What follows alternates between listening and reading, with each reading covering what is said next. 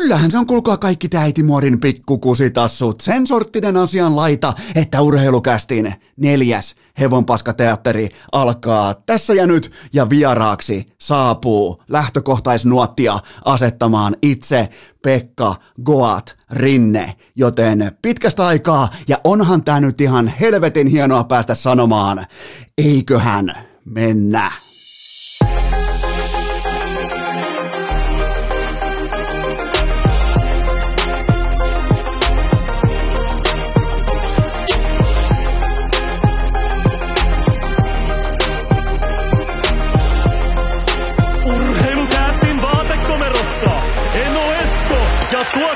Kope.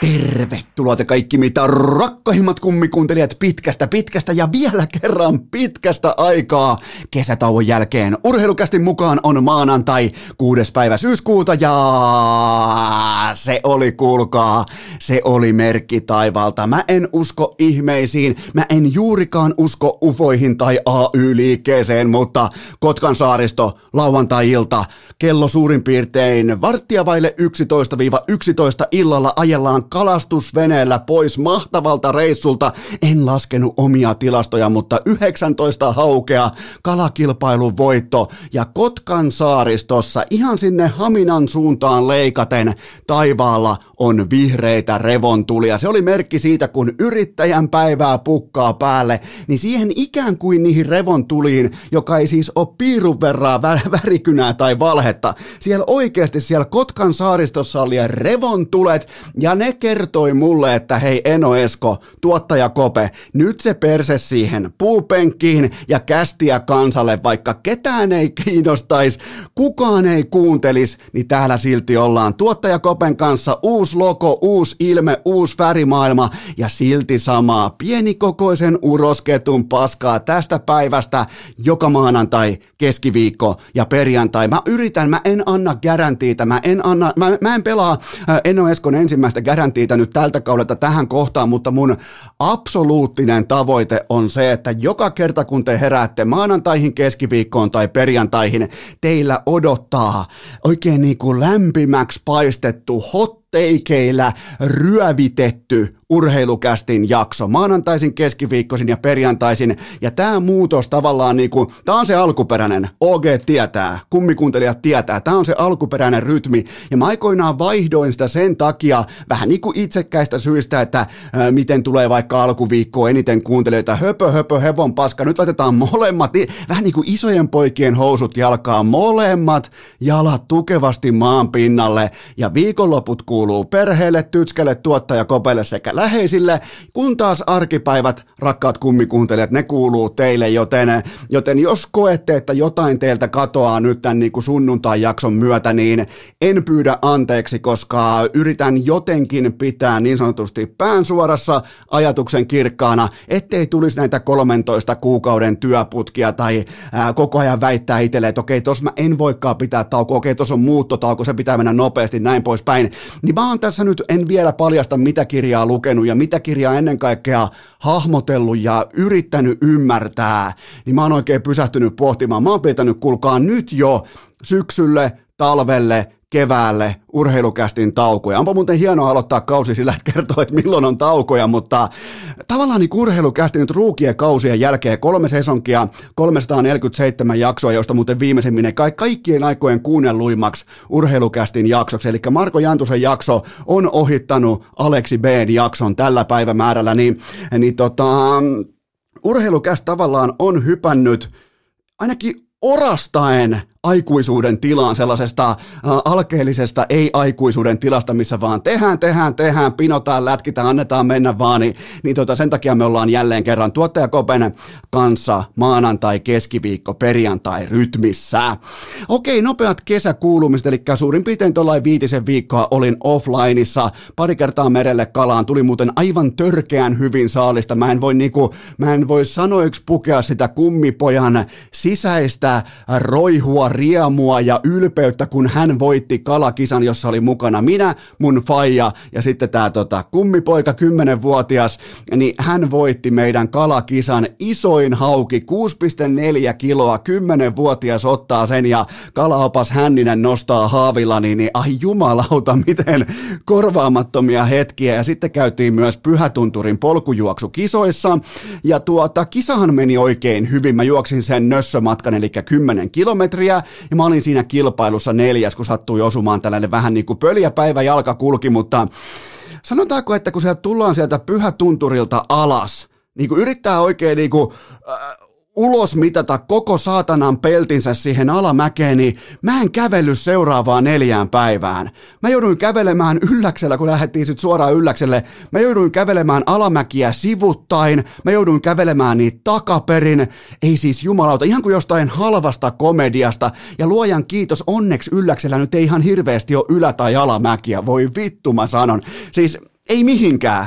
Ihan ok juoksu. Mä en ole koskaan juossut polkujuoksua. Mä en olisi voinut kuvitellakaan, että se viimeinen 650 metriä siitä kilpailusta on sitä, että tullaan täysiä pyhätunturin huipulta alas sinne maaliin. Ja, se, ja se, se, se, voitti. Se otti tuplaveen Eno Eskosta sitten oikein kunnolla. Mä olin, mä olin hetkinen, mä olin sunnuntai, mä olin maanantai, mä olin tiistain Mä olin keskiviikonkin vielä aivan täysin arkussa ja sitten mä vielä huipensin tämän kattauksen torstaina. Mä menin ajamaan totta kai mm, Ylläksen bikeparkkiin. Äh, alamäkipyöräilyä pystyi tekemään, vaikka oli jalat aika lailla, aika lailla amputaatiotilanteessa, mutta ne on sitten totta kai oma Mondrakeri paskaksi, pyörä huoltoon, äh, vuokrapyörä tilalle, se käyttäytyy vähän eri tavalla, ja yhdestä hyndästä sitten ländäys kivasti tota, tankojen yli sinne rakkakivipakkaan, ja sitten mentiinkin taas lasarettiin tämän vasemman jalan tiimoilta, joten, joten tota, jos tänne nyt on tultu tänne askiin takaisin, niin voi ainakin sanoa, että on tämä podcastaminen niin helvetin paljon turvallisempaa kuin nuo kyseiset harrastajat,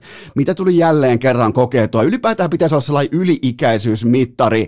Se sanoi ihan rehellisesti vaikka se vuokraamo työntekijä, että okei, ei alamäki pyöriä yli 37-vuotiaille. Et Esko, hei tota, ihan tuossa on Marian vehkeet, tuossa on ämpäri, mene tonne, että tuossa on niinku kilometri eteenpäin pelkkää hillaa ja mustikkaa, niin, niin tota, se oli sitten sellainen reissu. Ja silloin mä päätin siellä rakkakivien keskellä, kun mä olin siellä sellaisessa miten se nyt voi sanoa.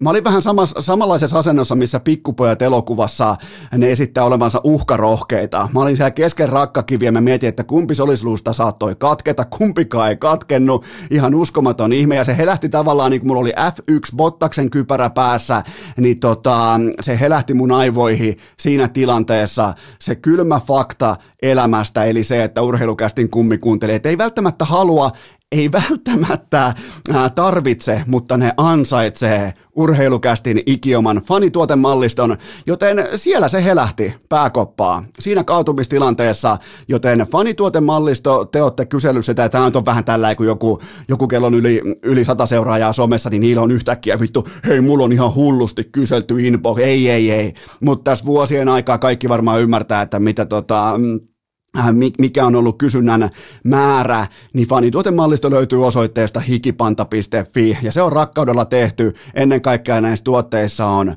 nolla hävikki, se on kokonaisvaltainen vastuullisuus tuotannossa ja niissä on korkeat laatustandardit. Kuten sanottu, mä en myy, mä en mainosta mitään hevosen paskaa, joten kaikki nämä urheilukästin fanituotemalliston tuotteet löytyy sitten äh, osoitteesta hikipanta.fi. Ja tämä on muuten saattaa olla, muuten urheilukäst saattaa olla koko Suomen historian, ainakin koko Suomen historian ensimmäinen vaatetoimija, jonka äh, bisnesmalli ei perustu siihen, että ensin äh, lähetetään vaikuttajille, marginaalijulkiksille, luetaan seiskaa ja mietitään, kelle voitaisiin lähettää nyt vähän, tiedätkö, urheilukästi vaatteita päälle. Mä jopa toivon, että kukaan mistään hevonpaskajulkisista ikinä edes käytä urheilukästin kamoja. Mä en tule lähettään kellekään Enes Rane Raunonpojalle, silloin vittu 55,5 miljoonaa, en Miro Heiskaselle, silloin 67,6. Niin tota, kaikki ostaa, miettikää te kummikuuntelijat, se on teitä varten tehty ja nimenomaan te olette lähtöruudussa yksi Ja sitten nämä, niin kuin, ketkä normaalisti on tottunut siihen, että pahvilaatikoittain tuo managerit kamaa pihalle, niin ne joutuu kans ostamaan. Jos niitä kiinnostaa, ne ostaa. Tämä on hyvin yksinkertaista. Mulla on tällä hetkellä tätä kohtaa tehdessä, tätä segmenttiä tehdessä, mulla on urheilukästin ainoa painettu ilmaiskappale päällä. Se on nyt mulla päällä. Tässä on meikäläinen Eno Esko ja tuottaja Kopea urheilukästin uusi logo. Joten jos haluatte fanikamaa, sitä löytyy. Ja oot sitten kuinka maailmantähti tai NHL-tähti tai mikä tahansa, niin ne löytyy kaikille osoitteista samaan hintaan. Ei alennuskoodeja, ei hevon paskaa, ei heikkoa tuotelaatua. Ne kaikki löytyy osoitteesta hikipanta.fi, joten menkää tsekkaamaan. Ää, kuten tuli mainittu, urheilukästin neljäs kausi pohjautuu voimakkaasti tähän maanantai, keskiviikko, perjantai rytmiin. Mä toivon, että tämä ei tule aiheuttamaan kellekään mitään ongelmia, koska tämä tämä päätös on ihan puhtaasti tehty sen takia, että että tota, viikonloput vasta edes kuuluu tälle niin kuin pienelle perheelle, harrasteille, läheisille, kaikille tälle, että mä en vaan yhtäkkiä keskellä sunnuntai-iltapäivää totea, että hei, muuten nyt alkaa työpäivä, niin tota, se, on, se on ollut tietynlainen, ja nyt on pakko kuunnella myös muita, vaikka totta kai aina toinen osa aivoista haluaa maksimoida kaikkea, bla bla bla, mutta sellaisiahan me ihmiset ollaan. Hyvä, aloitin siis tällaisille vähän henkilökohtaisimmilla urheilukästin aiheilla, koska urheilussa itsessään urheilussa itsessään elokuun aikana ei ole tapahtunut yhtään mitään. Voidaan niinku, oikeastaan voidaan sulkea, sulkea vaatekomeron ovia, voidaan lähteä täältä pois niinku Raitasen Topi Lahe Olympiastadion tai hävitä kuin kusilumeen, koska urheilussa ei ole virallisten lähteiden mukaan tapahtunut yhtään mitään, mutta Mä kuitenkin aion yrittää. Minä ja tuottaja Kope, me koitetaan kaivaa teille jotain myös kuolleesta urheiluuutisoinnista, koska mä haluan alleviivata sitä, että mitään ei ole tapahtunut, joten kokeillaan myös urheilusegmenttiä. Haluatko pukeutua vaatteisiin, jotka aiheuttavat autenttista reiden raavinta häpeää?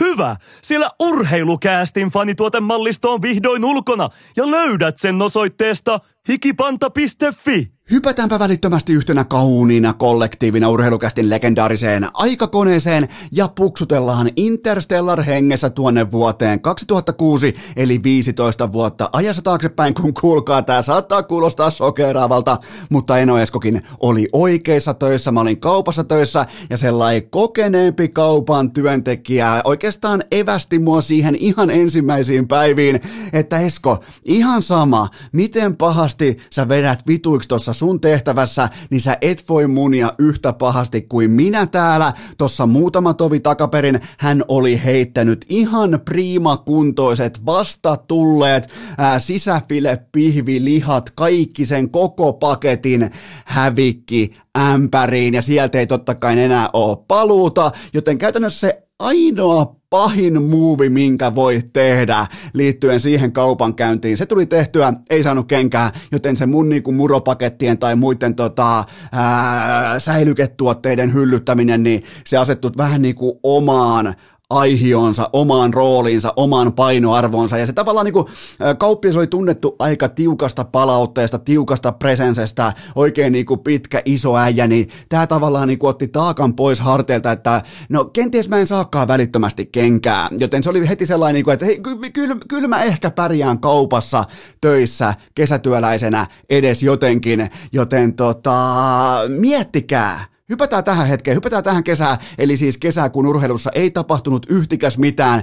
Miettikää olla työvuorossa, vastuutyövuorossa, esimiesasemassa, tilanteessa, jossa sun organisaatiosta ei kävele pois ainoastaan ää, sen organisaation kaikkien aikojen merkittävin työntekijä, vaan sieltä kävelee kaikkien aikojen merkittävin työntekijä jalkapallon historiassa, Lionel Messi.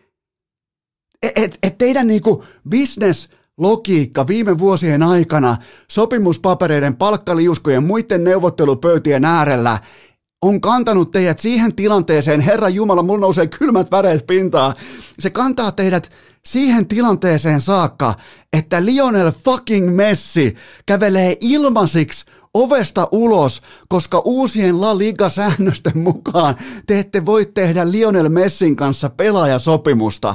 Miettikää, te olette hakenut aivan täysin C-korin Antoine Griezmannia ja ihan täyttä hevosen paskaa sinne kokoonpanoon. 40 miljoonaa tonne, 50 tonne, tossa on sulle viikossa 100 tonnia, tossa on sulle viikossa 150 tonnia, joku Dempele 150 miljoonaa. Ja sitten ne löytää itsensä Excel-taulukon ääreltä. Ne ammattilaiset, joille ei ole mitään muuta duunia. Niille ei ole, niiden, niillä on, miettikää, niillä ammattilaisilla, niillä johtohenkilöillä lukee työsopimuksessa yksi asia. Älä jumalauta päästä Lionel Messia pois täältä. Ei mitään muuta. Se on sama kuin lihamestarilla, älä heitä tuoreita vastatulleita lihoja, sisäfileitä, erittäin arvokkaita härän sisäfileitä, antrekoteeta, älä heitä niitä suoraan roskiin. Niin mitä tehdään Kataloniassa? No päästetään Lionel Messi Excel-taulukon pohjalta kävelemään. Pakotetaan itsemme positioon, jossa ei kävele pois Griezmanni, ei kävele pois tää tai toi, vaan sieltä kävelee kaikkien aikojen suurin, paras, ylivoimaisin, ei ainoastaan jalkapalloilija, vaan urheilija mä kattelin silloin, kun tämä tapahtui. Tämä oli ihan, ihan kuin olisi jotain maanvyörymää tai tulivuoren purkausta, purkausta, joka nielasee kokonaisen kylän sisäänsä, niin tämä oli siis, tämä oli tragedia, tämä oli jotain ihan täysin uskomatonta.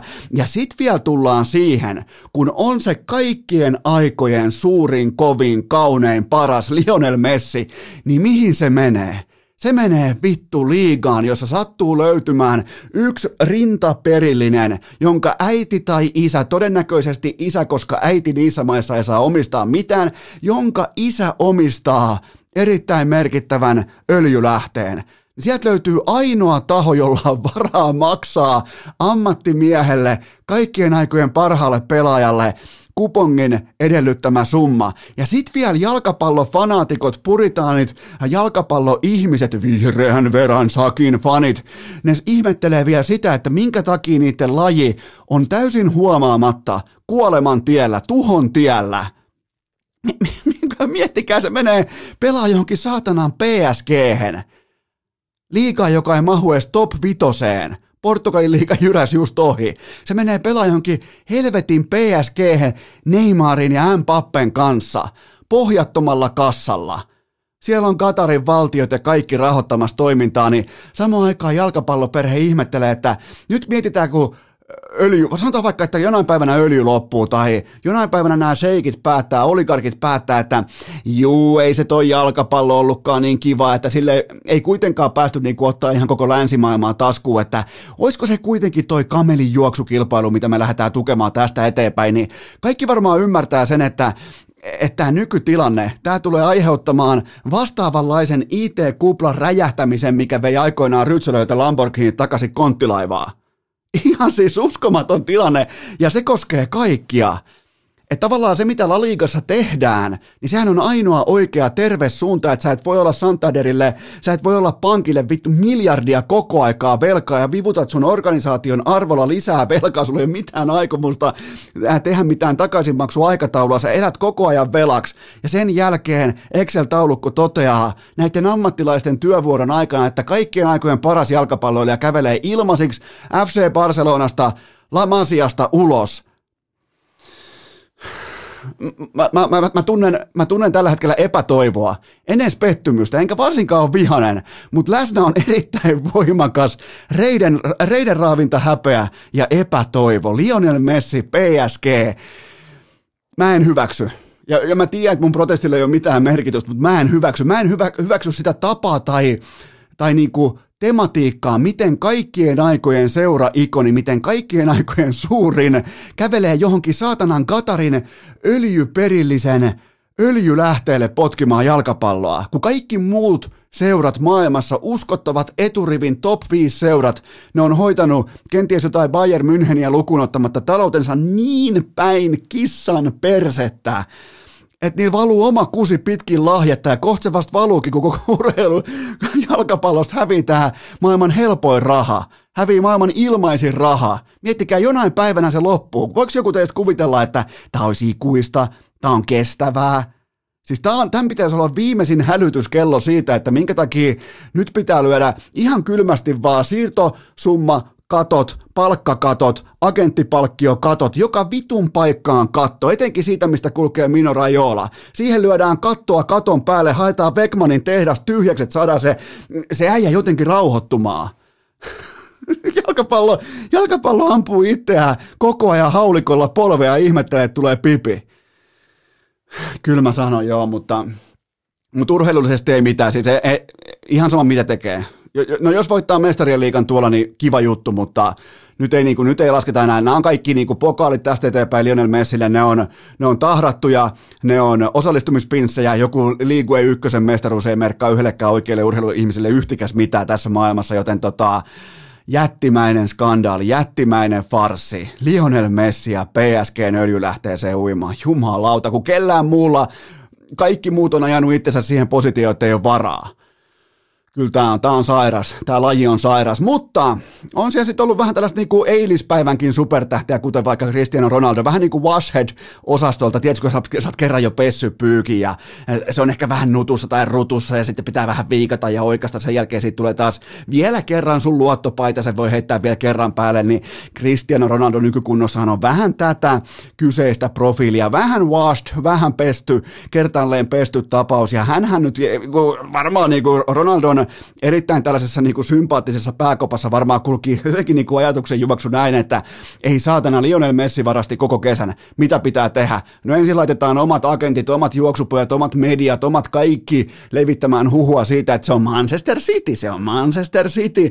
Silloin saadaan tyrmistystä, nälkää, hintakilpailua ja sitä, mikä saattaa olla näille supertähdille se kaikin, kaikista kovin eliksiiri on se, on se tavallaan niin kuin se fanaattinen tarve tohon pelaajaan, tohon työntekijään. Niiden Manchester Unitedille syntyi jostain tyhjästä täysin siis vastaan sanomaton tarve saada nimenomaan Cristiano Ronaldo takaisin kotiin ja helvetin hyvin pelattu pokeria kuin Ronaldolta. Ensin jumalaton meteli, savukranaatteja koko niinku Torinon ja Manchesterin väli täyteen ja sen jälkeen pakottaa informaatiolla Manchester Unitedin todennäköisesti ylireagoimaan kaikissa mahdollisissa korvauksissa, mitkä vaan liikkuu, ja sen jälkeen sankarin, tiedätkö, kun saat vielä sen sankarin viitan, hyvän jätkän viitan, että hyi hyi, minä en tuonne mene tuonne Manchester Cityin, että se on se paha sininen puoli, mä tuun kotiin. Sir Alex, this is for you. Siis jokainen kortti latkittu, lätkitty oikein pöytään. Mä sytyn tähän, että käytetään valtaa, käytetään vipua, käytetään, pidetään, jotenkin niin kuin on muutenkin ollut että ihan kun näillä olisi popcornin kulho kädessä, kun nämä tekee näitä satojen miljoonien päätöksiä omasta urheilustaan, elämästään, urastaan ja näin poispäin, ennen kaikkea legasistaan. Miltä se muuten näyttää, jos Cristiano Ronaldo, en nyt sano, että näin voisi tapahtua, mutta miten se muuten näyttää, jos äh, Cristiano Ronaldo ei mahu Manussa vaikkapa ihan joka kerta pelaavaa kokoonpanoa. Mä en sano, että näin käy, mä en vihjaa mihinkään. Entäs sitten se, joka ampuu tähän saakka Manussa vapaapotkuja tai rankkaripotkuja? Okei, rankkarit on perusteltuja, mutta miettikää sitä tahoa, joka on reenannut koko elämänsä, että se pystyy antamaan Old Traffordilla elämänsä parhaat vapaapotkut. Mä en tiedä, onko sitten Fernandes vai kuka se on, mutta sieltä tulee tämä yksi Naikin mainospoika levittää sen saatana koko niinku molemmille kiveksille kunnolla tilaa sortseista, jalat levälle ja ampuu sen pallon kulmalipulle ja siinä oli myös tämän kesän jalkapalloraportti. Urheilukääst! Good game ja Hotel Sleep. Tähän välikköön mulla on teille suorastaan ohikiitävän nopea kaupallinen tiedote, jonka tarjoaa urheilukästin pääyhteistyökumppani Liikku kuntokeskukset, eli liikku.fi. Mä oon nimittäin nyt maaseudulla, mä olen löytänyt oman liikku kuntokeskukseni ja mä menin sinne ihan täysin ilmoittamatta mitään, koska mä tiedän, että niillä on kuitenkin intressi tuoda parasta pöytää silloin, kun ne tietää, että heidän ää, yhteistyökumppaninsa on jalaksella. Mä ihan kaikessa hiljaisuudessa ostin asiakkuuden. Ensinnäkin jo se prosessi on riittävä peruste, miten hommat hoidetaan modernisti, ongelmitta, ilman minkään näköistä ympäri veivaamista. Eli ostat jäsenyyden osoitteesta liikku.fi, meet sinne sun liikkuus, se automaatti, ilman yhdenkään ihmisen läsnäoloa, se automaatti syöttää, syöttää sulle suoraan lapaan, suoraan käteen sen sun salikortin, joka käy siihen oveen, se käy myös pukkarissa äh, pukuhuoneen oveen, se käy sun kaappiin, lokeroon, kaikkea tätä. Se asiakaskokemus, ostoprosessi, se oli ihan, ihan siis täysin 5 kautta 5. Ja sitten kun mennään sinne itse äh, kuntoiluvaiheeseen, niin ihan pelkkää priimaa. Siis kaikki puhtaana, kaikki viimeisen päälle, laitteiden etäisyydet ihan siis tip-top, joten ilo treenata, menkää testaamaan maanantaista keskiviikkoa, eli tästä päivästä keskiviikkoon, menkää testaamaan ensikertalaisina ilmaiseksi liikkupalveluita, kello 16-19. Menkää ihmeessä testaamaan, koska laatu on laatua ja liikku.fi urheilukästin pääyhteistyökumppani edustaa nimenomaan laatua. Aivan jumalattoman hyvä kokonaispaketti jäi todella hyvä fiilis ja aion tästä itse asiassa kohta heittää vähän reppua selkää menee laittaa toistoja sisään, joten mene sinäkin ja mene ennen kaikkea osoitteeseen liikku.fi. Tähän kylkee myös toinen mainos, kuulkaa urheilukästin pääyhteistyökumppanilta ja se on yhtä kuin iso sininen, eli Oshi is voimakkaasti back. Nimittäin mä olin, mä katon tarkalla silmällä, kun mä käyn kaupoissa nyt vaikka elokuun aikana, hyvä, ja varsinkin niin kuin heinäkuun loppu, elokuun näin poispäin, niin juomahyllyt ympäri Suomen, jopa niin kuin tuolla, tiedätkö, Utsjoki, Kokkola, Kuhmoakselilla aivan lyömättömässä vireessä, joten se on teidän ansiota. Se on ihan puti puhtaasti. Mä annan teille 100 prosenttia kreditistä sen osalta, että Oshita on ympäri Suomen saatavilla, joten muistakaa jättää korttelitoiveita, muistakaa mennä sinun toive.fi, muistakaa jättää K-kauppias toiveita, jos ei jostain syystä Oshita isoa sinistä ole saatavilla. Muistakaa urheilukästin virallinen urheilujuomavalinta on, kun laitetaan toistoja sisään, se on totta kai iso sininen sekä sokerittomana että sokerin kerran. Älkää missatko, älkää edes harkitko muita urheilujuomia, koska oikea valinta on iso sininen eli Oshi. Tähän kylkee myös huippunopea K18 tuoteinformaatio, jonka tarjoaa Coolbet. Maanantaisin tuplaus keskiviikkoisin kerroinpäällikkö ja perjantaisin triplaus. Ja NFL-kausi alkaa tällä viikolla aivan tuota pikaa ja kohdepoiminnat tulee Kulpetilta kaikkiin. Tai oikeastaan niin kuin meikä veivaa Kulpetin kohdepoiminnat jokaiseen perjantain jaksoon liittyen NFL-kauteen. SM Liiga kausikohteet, NFL-kausikohteet, ne on kaikki jo tarjolla ja mun papereissa kärpillä Oulun kärpillä tässä kohdin on vääjäämätöntä alihinnoittelua heti, mutta mä otan varmaan näihin kiinni sitten keskiviikkona ja perjantaina. Kaikki pelaaminen älykkäästi, maltilla ja ennen kaikkea K18. Urheilukääst! On hienoa tulla vaatekomeroon ja kästiin hommiin. Tokkopahan teistä kellään on mitään sitä vastaan, että rouhaista on ensimmäistä kertaa tuottaja Kopenään legendaarisesta kysymysviljasäkistä. Muutamia pohdintoja pöytään, mutta sillä reuna ehdolla, että mä en aio nyt lyödä pesismailalla pajatson kylkeä sille, että kaikki kolikot putoaa lattialle, koska yksi mun teemoista tähän urheilukästiin niin kuin ihan kunnon kauteen numero neljä on se, että jaksot ei lähde ihan, tiedätkö, täysin niin kuin neljään tuntiin, viiteen tuntiin, että ne ei niin lähde ihan täysin räpylästä, että niillä on jonkinnäköinen alkupiste, keskivaihe ja päätöspiste. Mä myös haluan, että varsinkaan tämän jakson fokus ei ole missään mun näkemyksissä urheilusta sinällään, koska vieraksi saapuu yksi kaikkien aikojen suurista suomalaisista jääkiekkoilijoista Pekka Rinne, joten toivottavasti se on kuitenkin tämän jakson se ykkösfokus. Mutta mulla on teiltä kuitenkin, ja kaikki varmaan myös ymmärtää sen, että tällaisen niinku, äh, viiden viikon offlinein aikana, niin iten äh, tuottaja kysymysrepun sisältö, se on kohtalaisen tuhtia. Se on kohtalaisen niinku ylitse vuotavaista se määrä, mitä on kysytty. Joten mä otan varmaan, niinku, mä nappaan pöytään nyt yleisimmät topikit, mihin on vaadittu vastauksia, analyysejä tai selvittelyitä, tai sitten ihan vaan putipuhtaasti kattavia arvioita, joten otetaan mun mielestä tässä kohdin tärkeimmät, ajankohtaisimmat ja ennen kaikkea täsmill- äh, täsmällisimmät pohdinnat pöytään. Mikä taho oli Jesperi Kotkaniemen offer sheetissä suuri voittaja? No tuota, tuota, No ainakin niin kuin lätkäfani. Lätkäfani oli jättimäinen voittaja.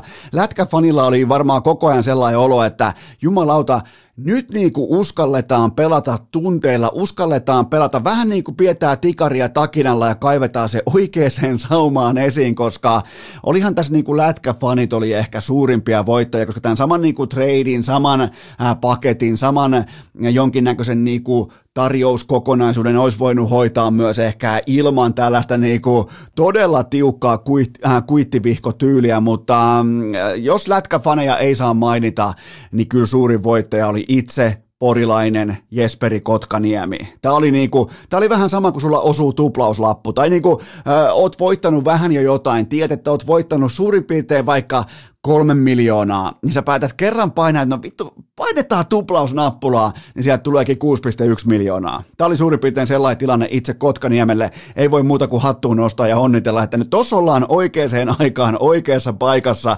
oikea kansallisuus, oikein kulkeneet playoffit, näin poispäin, koska tota, ihan älytön tilinauha tähän kohtaan näillä näytöillä. Tällä urarakenteella siis on edelleen, on suurtalentti, osoittaa isoissa peleissä todella isoja kojoneksia, mutta silti 6,1 miljoonaa. Silloin pitää olla jo aikamies, silloin pitää olla jo näytöt pöydässä, silloin ei voi olla kysymys vaan huutomerkkejä.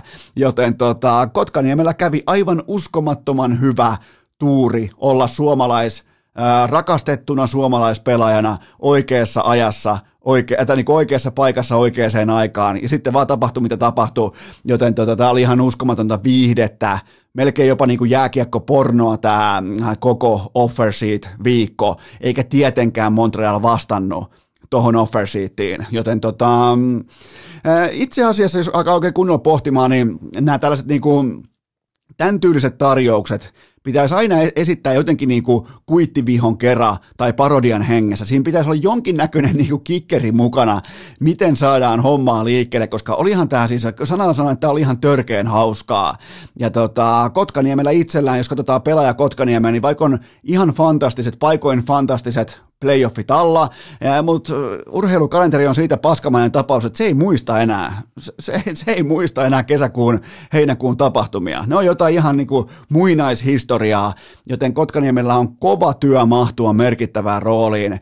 Hyvä, ettei mestaruus valmiissa Carolinassa, jossa se kilpailee samasta leivästä vaikkapa YVllä Sebastian Ahon, Teuvo Teräväisen ja Svetsikovin ja kumppaneiden kanssa. Joten tota, se, mikä on hienoa, niin Kotkaniemi siirtyy hienojen, hienojen suomalaisten ääreltä toisen vastaavan porukan pari, joten tämä on kaunista ja ei voi mitään muuta kuin onnitella Kotkaniemeä siitä, että 6,1 miljoonaa neuvottelematta sekuntiakaan.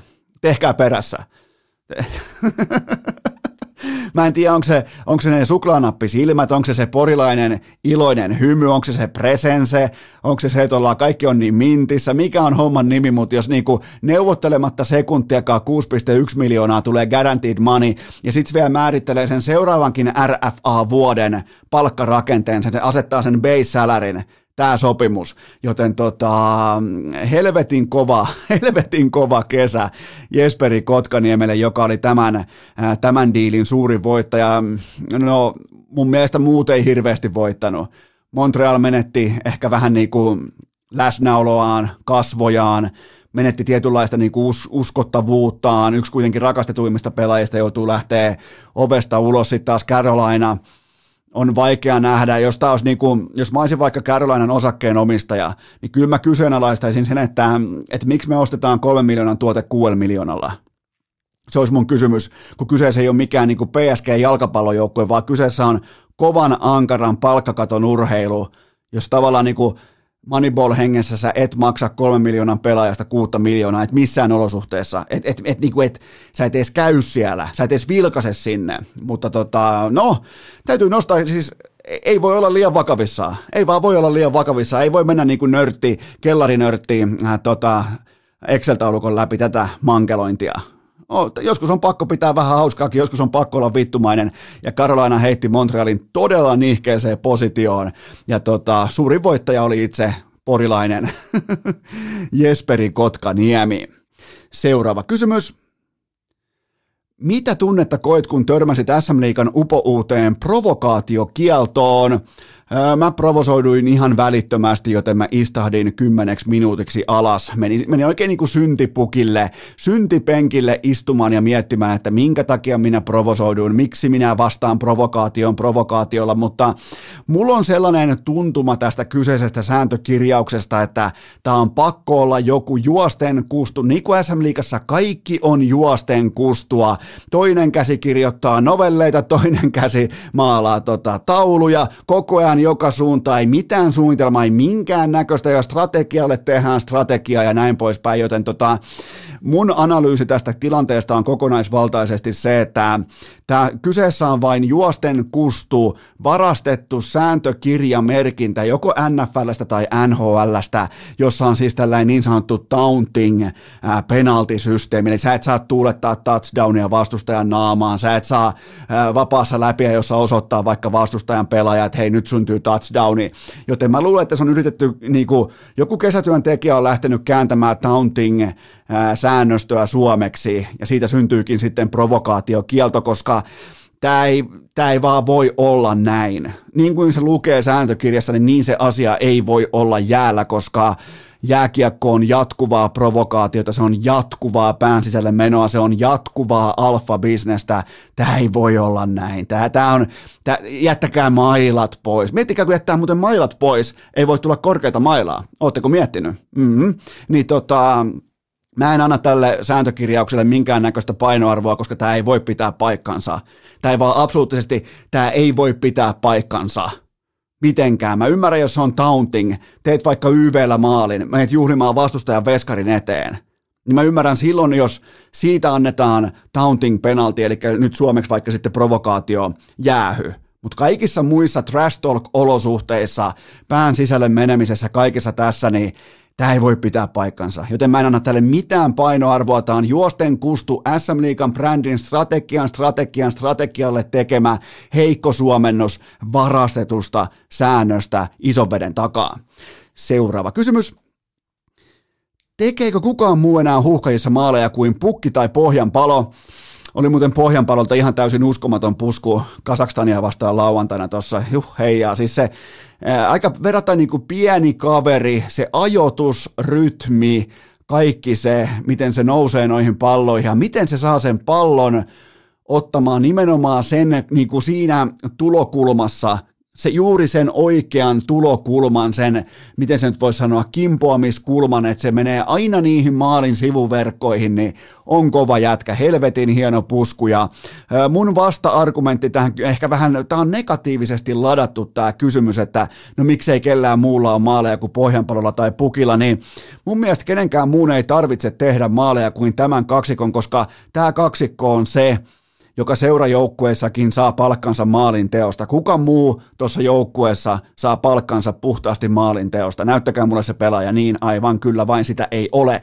Joten tota, mun mielestä Suomen esitys tässä Kasakstania vastaan lauantaina, niin se oli kaiken kaikkiaan aikuismainen se edusti malttia. Maltti on helvetin tärkeää varsinkin sen jälkeen, kun tullaan arvokisapelaajina, tullaan EM-karkeloista, hurmoksesta, sitten on vielä kotiyleisö, jatkuva laulu, jatkuva kannattaminen, jatkuva huuto, näin poispäin, koko ajan tanssii S-U-O-M-I, niin tota, erittäin aikuismainen esitys, koska mä oon nähnyt jopa Kanervankin aikoina sitä, että jos lähdetään ihan kiistattomana ennakkosuosikkina, niin, niin Maltti ei meinaa kantaa. Mal, Maltti ei, se ei vaan meinaa pysyä ohjakset käsissä, vaikka tietää tasan tarkkaan, mihin ollaan sillä hevosella menossa. Niin silti vähän liikaa nykimistä, repimistä, jalat mukaan näin, niin tämä oli mun mielestä aikuismainen esitys, ja ne luotti siihen, että toistomäärä takaa tuloksen, ja se oli nimenomaan Pohjanpalon pääpeli, joka loi sen erotuksen siihen yhden ja kolmen pisteen välille, joten tota, ei tämä mun mielestä mikään ongelma. Ja nyt sitten tiistaina huhkajilla vastassa Ranska, joka nyt ei ole enää edes Suomelle mikään mittari. Sieltä haetaan aina, on sitten treenipeli, MM-karsinta, EM-karsinta, mikä tahansa, niin sieltä varmat kolme pinnaa mukaan Valakari. Valakari laittaa ylähyllylle siitä ja rikkoo pukin ja pohjanpalon putken, mutta tota, mun, mun, mun mielestä oli kiva katsoa jalkapalloa, koska pelaajat ties itseluottamuksensa niin kuin ytimessä vaikeinakin hetkinä ne ties, mitä ne on tekemässä ja ne ties, mikä suoritus johdattaa heidät minkäkinlaiseen lopputulokseen. Se on mun mielestä vahva joukkueen merkki. Seuraava kysymys. Oletko jo sinut sen kanssa, että Lauri Markkanen muuttaa Ohioon hommiin?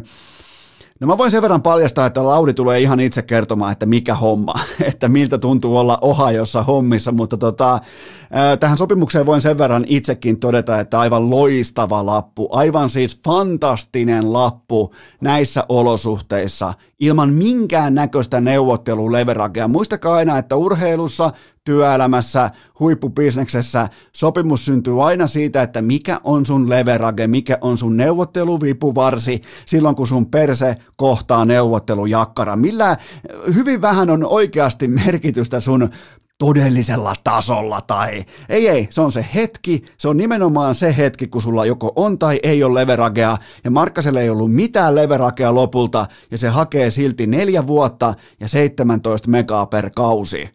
Se oli, mä, mä epäilin hänen agenttiaan, mä epäilin vähän tätä kokonaisprosessia tuossa jo hiljakseni pitkin tota, elokuuta, todella vahva suoritus. Miettikää, ei yhtään, totta kai ei yhtään täyttä pelattua kautta, jonkin verran sellaisia loukkaantumisia, mitä varmasti syynätään todella tarkalla suurennuslasilla, kun aletaan puhumaan lonkista, jaloista, lantioista näistä – Ihan loistava suoritus Lauri Markkaselta ja hänen edustajaltaan neuvottelupöydässä.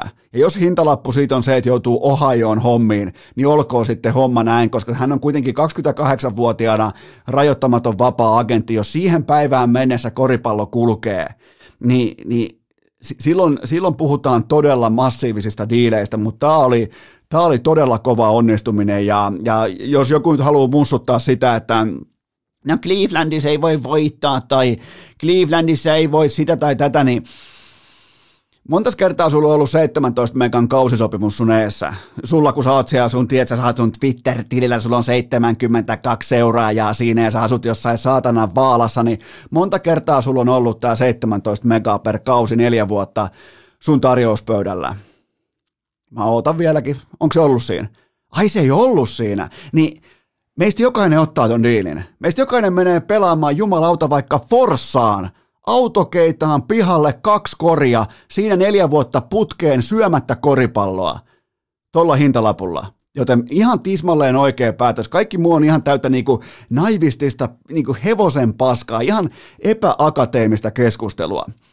Joo, ja Markkainen tulee siis itse tästä aiheesta puhumaan tota, ja käydään vähän läpi tätä kokonaisprosessia ja sitä, että, että miten, mutta en, en tiedä vielä mihin jaksoon, mutta tämä on kuitenkin niin sanotusti lukittu vastaus. Ja onhan tässä NBAn kauden alkuun jo, ä, alkuun on vielä komeasti aikaa, joten johonkin saumaan sitten Markkanen, Markkanen totta kai mukaan.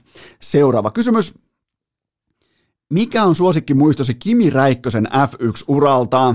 Ai että siinä niinku, oli jotenkin odotettu, silti ehkä tavallaan yllättävä uutinen, koska sama kuin Nokian matkapuhelimet aikoinaan, niin tämä ei lopu ikinä. Niin tähän aikajanaan Räikkönen, kaikki tämä, niin mulla, oli, mulla itse asiassa oli vähän niin kuin sellainen, sellainen ei ääneen kerrottu toive siitä, että Räikkönen ei lopeta ikinä. Ei, ei niin kuin absoluuttisesti ei vaan lopeta ikinä, mutta tähän se kuitenkin loppuu tähän kauteen ja urheilun parissa mun paras muisto tällaisena epä-F1 miehenä on se, mitä mä näin Abu Dhabissa, äh, oliko 2016 kauden päätöskisa, saattoi ehkä olla, niin en, en mä ollut siihen niin kuin valmistautunut, että kuinka, meillähän Kimi on instituutio, meille Kimi on legenda, meille Kimi on jotain, jotain koskematonta, se on jotain niin kuin sellaista, mitä me ei välttämättä, silti se on vähän niin kuin naapurin kundi, niin siellä se fanaattinen hurmos Räikkösen vaiheilla – kun mä pääsin katsomaan sieltä niin kuin varikon, varikko, niin kuin siinä on ne tallit vierekkäin, niin mä pääsin tota, sinne varikolle vähän käyskentelemään, kun Oskari Saari hoiti varikkopassit, niin, niin se oli siis ihan täys meihemi. Se oli siis ihan, ihan täydet orgiat siinä Räikkösen varikkopilttuun edessä. Ja sitten oli ehkä jollain Niko Roosbergilla vähän, Hamiltonilla jonkin verran, ja kellään muulla ei mitään mielenkiintoa. Siis se koko, koko se, niinku, se koko tapahtuma, koko päivä, koko fanikansa, se oli pelkästään vain ja ainoastaan Räikkösen takia siellä. Niin silloin mä tajusin, että hetkinen, tämä kertaa parikymmentä, tämä niinku kerrotaan parilla kymmenellä per sesonki ympäri koko globaalin maapallon, niin tullaan lopputulemaan, jossa Kimi on yhtä kuin F1. Niin, siis niin kauan munkin piti tavallaan niin kuin kuplan ulkopuolelta tarkastella tilannetta, että no mikähän se oikea taso on ja mikähän se suosi on, kun Suomessa on totta kai Kimi on legenda, niin tota, silloin mä tajusin sen, että aha, että se taso on tää. Se on ihan kuin rokkitähti siellä. Nimenomaan se rokkitähti, jota ei kukaan nähnyt missään vaiheessa. Mäkin yritin kovasti ihan niin kuin tiirailla ja kiikaroida, että missä se Kimi täällä menisi, mutta ei. Ei vilaustakaan ja legendan status vaan nousee. Mutta joo, on kyllä. No Goat. Voi melkein laittaa siihen Goat-listalle. Schumacher. Äh, ainakin mä vo, Eno Eskon omat F1 Goatit. Schumacher, Senna, Häkkinen, Räikkönen – otetaan Nigel Manselin viikset. Siinä voisi olla mun niin kuin viisikko. Mutta kyllä tämä niinku, ja sellaisia kestäviä instituutioita, kuten vaikka sunnuntai, Suomen kevät kautta kesäkausi, ehkä vähän syksyäkin, sunnuntai, mökiltä paluu ehkä kotiin, F1-kisa päälle. I, ihan, siis näähän on, tiedätkö nämä, nämä on ihan kuin auton pakkaaminen, nämä on kuin mökkireissu, nämä on, ja siellä on se Räikkönen. Se Räikkönen on meille siellä niin se on ihan itsestään selvää, että se on siellä. Myös meille, jotka ei niinku intohimoisesti F1 seurata, niin se, se on se Kimin suuruus, se on se, mikä hänen niinku, se, se, on, se, on, se on todella, todella jotakin instituutiomaista osana arkea, itsestäänselvyytenä ja mahtavaa, että lähtee vielä niinku, lähtee niin sanotusti, niinku, ei ole mikään washed, ei ole mikään niinku has been, vaan kuitenkin se sama Räikkönen, sama Kimi omin jaloin ulos bisneksestä ihan absoluuttisena jättilegendana.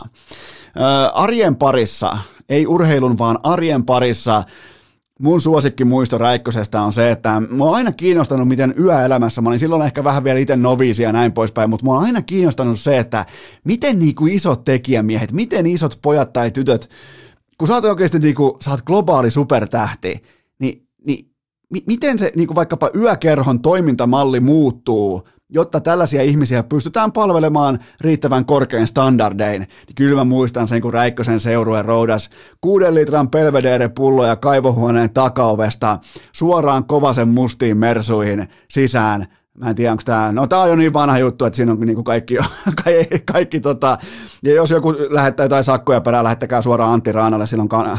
ei kun Miro Heiskaselle, silloin nimittäin kaivon piikki auki, mutta se oli sellainen, kun mä niin itse siinä joku Karjalan oluttuoppi kädessä tota, mietin elämää nuorena kaverina ja mä pohdin, että sitten mä katsoin sitä, että jumalauta, ne vie koko ton saatanan niin kuin tukkuvaraston Pelvederen 6 litrasia ne vie Räikkösen mustiin mersuihin ja siitä lähtee mustat mersut ja, ja kohti Kaskisaarta ja vaikka se Lehtisaari vai mikä se on ja, ja tota, ilmeisesti jatkoille, mutta se oli sellainen hieno hetki, missä mä tajusin, että jumalauta, tässä maassa, tai tässä maailmassa on selkeä nokkimisjärjestys ja mun papereissa Kimi saa aina joka tilanteessa kävellä mua, mihin, mihin jumalauta, kävelkö vaikka joskus altarillekin mun häissä mua ennen, se sopii mulle ihan koska tahansa, koska Kimi on yksi kaikkien aikojen suurimmista.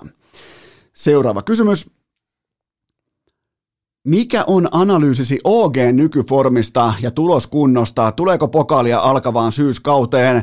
Kappas täällä on oikein niin CS-analyysiäkin vaaditaan, mutta kaiken kaikkiaan tuli muuten jonkin verran katsottua nyt sitten viimeisimpiä edesottamuksia ja todella, todella ää, jotenkin tasapainoista, vakuuttavaa, ää, ei, ei, niin kuin, ei minkään, minkään näköistä ongelmaa missään vaiheessa ja, ja tota, Mantuu tällä hetkellä asettaa nuotin ja muut reagoi siihen ja ää, se mua kiinnostaa kovasti nähdä, että mitä Aleksi b on piirretty antiikkikarttaa, sieltä voi tulla ihan mitä tahansa. Mä en ole, mun täytyy myöntää, että mä en ole vieläkään oikein nähnyt, niin kuin, että antiikkia pelattaisi tosissaan. Mä odotan, että OG ää, pelaa nyt sitten antiikkia jossain vaiheessa. Inferno ja Overpass tällä hetkellä ihan silkkaa murs, murskaa ketä vastaa tahansa, joten tota, kyllä tämä, mun on pakko sanoa, että jos mä niinku, okay, tiukkaa niinku tällainen tuoksutus, Joo, kyllä tässä on niin kuin sonnin, sonnin hajua on nyt voimakkaasti läsnä tässä syksyssä. Tämä on pokaalisyksy ja tota, siellä on kuitenkin laitettu nyt Complexityä, Forcea, G2, Virtus Prota, kaikkia pakettia nyt tässä äh, elokuun aikana, joten tota, ESL on ainakin ollut todella, äh, todella hyvin haarukassa ja olisiko jopa ESL voitto sellainen niin kuin lähtökohta, statementti, millä lähdetään nyt rakentaa. Tämä kore vaikuttaa tosi hyvältä, tämä niin kuin, tämä linari, tämä joukkue, tämä viisikko, tämä on tasapainossa, kaikki tietää omat roolinsa. On kiva katsoa, kun ei ole sellaista hätiköintiä, tai, mutta sitten taas CS, niin kuin kaikki tietää, niin ihan koska tahansa voi tulla romahduksia tai kuumia hetkiä, tai se mua edelleen ihmetyttää, että miten huipputasapainoiset huippupelaajien joukkueet saattaa romahtaa ihan koska tahansa, ihan kenelle tahansa. Se on vielä sellainen asia, mitä mä vieläkin pohdin CS, että miten se on mahdollista. Vähän niin kuin, että, että huippulaatu häviää sysipaskuudelle yhtäkkiä vaan, ilman mitään selityksiä, tai se peli ei itsessään selitä itseään mulle, rivikatsojalle, joka on siis CSS aivan täysin pihalla. Mä haluaisin sen vielä oppia, että mihin se perustuu, mutta OG Aleksi B tällä hetkellä ihan siis pokaalikunnossa. Sonnin hajua. Aleksi B:n takatukas on muuten tällä hetkellä sonnin hajua. Itse asiassa siellä on vähän pelottavan paljonkin sonnihajua, kun katsoo sitä. Se on melkein tuossa niin jo hartioissa ja se lähtee silleen kauniisti kihartamaan sieltä pipon alta ja on se, Aleksi B on tällä hetkellä, se on, olisiko jopa itsekin laitumella. Vähän vaikuttaisi, että se on niin kuin laitumella, mutta tota, johtaa joukkoensa peliä fantastisella tavalla ja kaikki tietää, mitä tekee. Se on aina IG, se on aina IGLn tota, bonus se, tai tavallaan niin kuin sen aikaansaannoksia pelin sisäisen johtajan. Joten tota, ei mitään. Siinä oli kysymyksiä.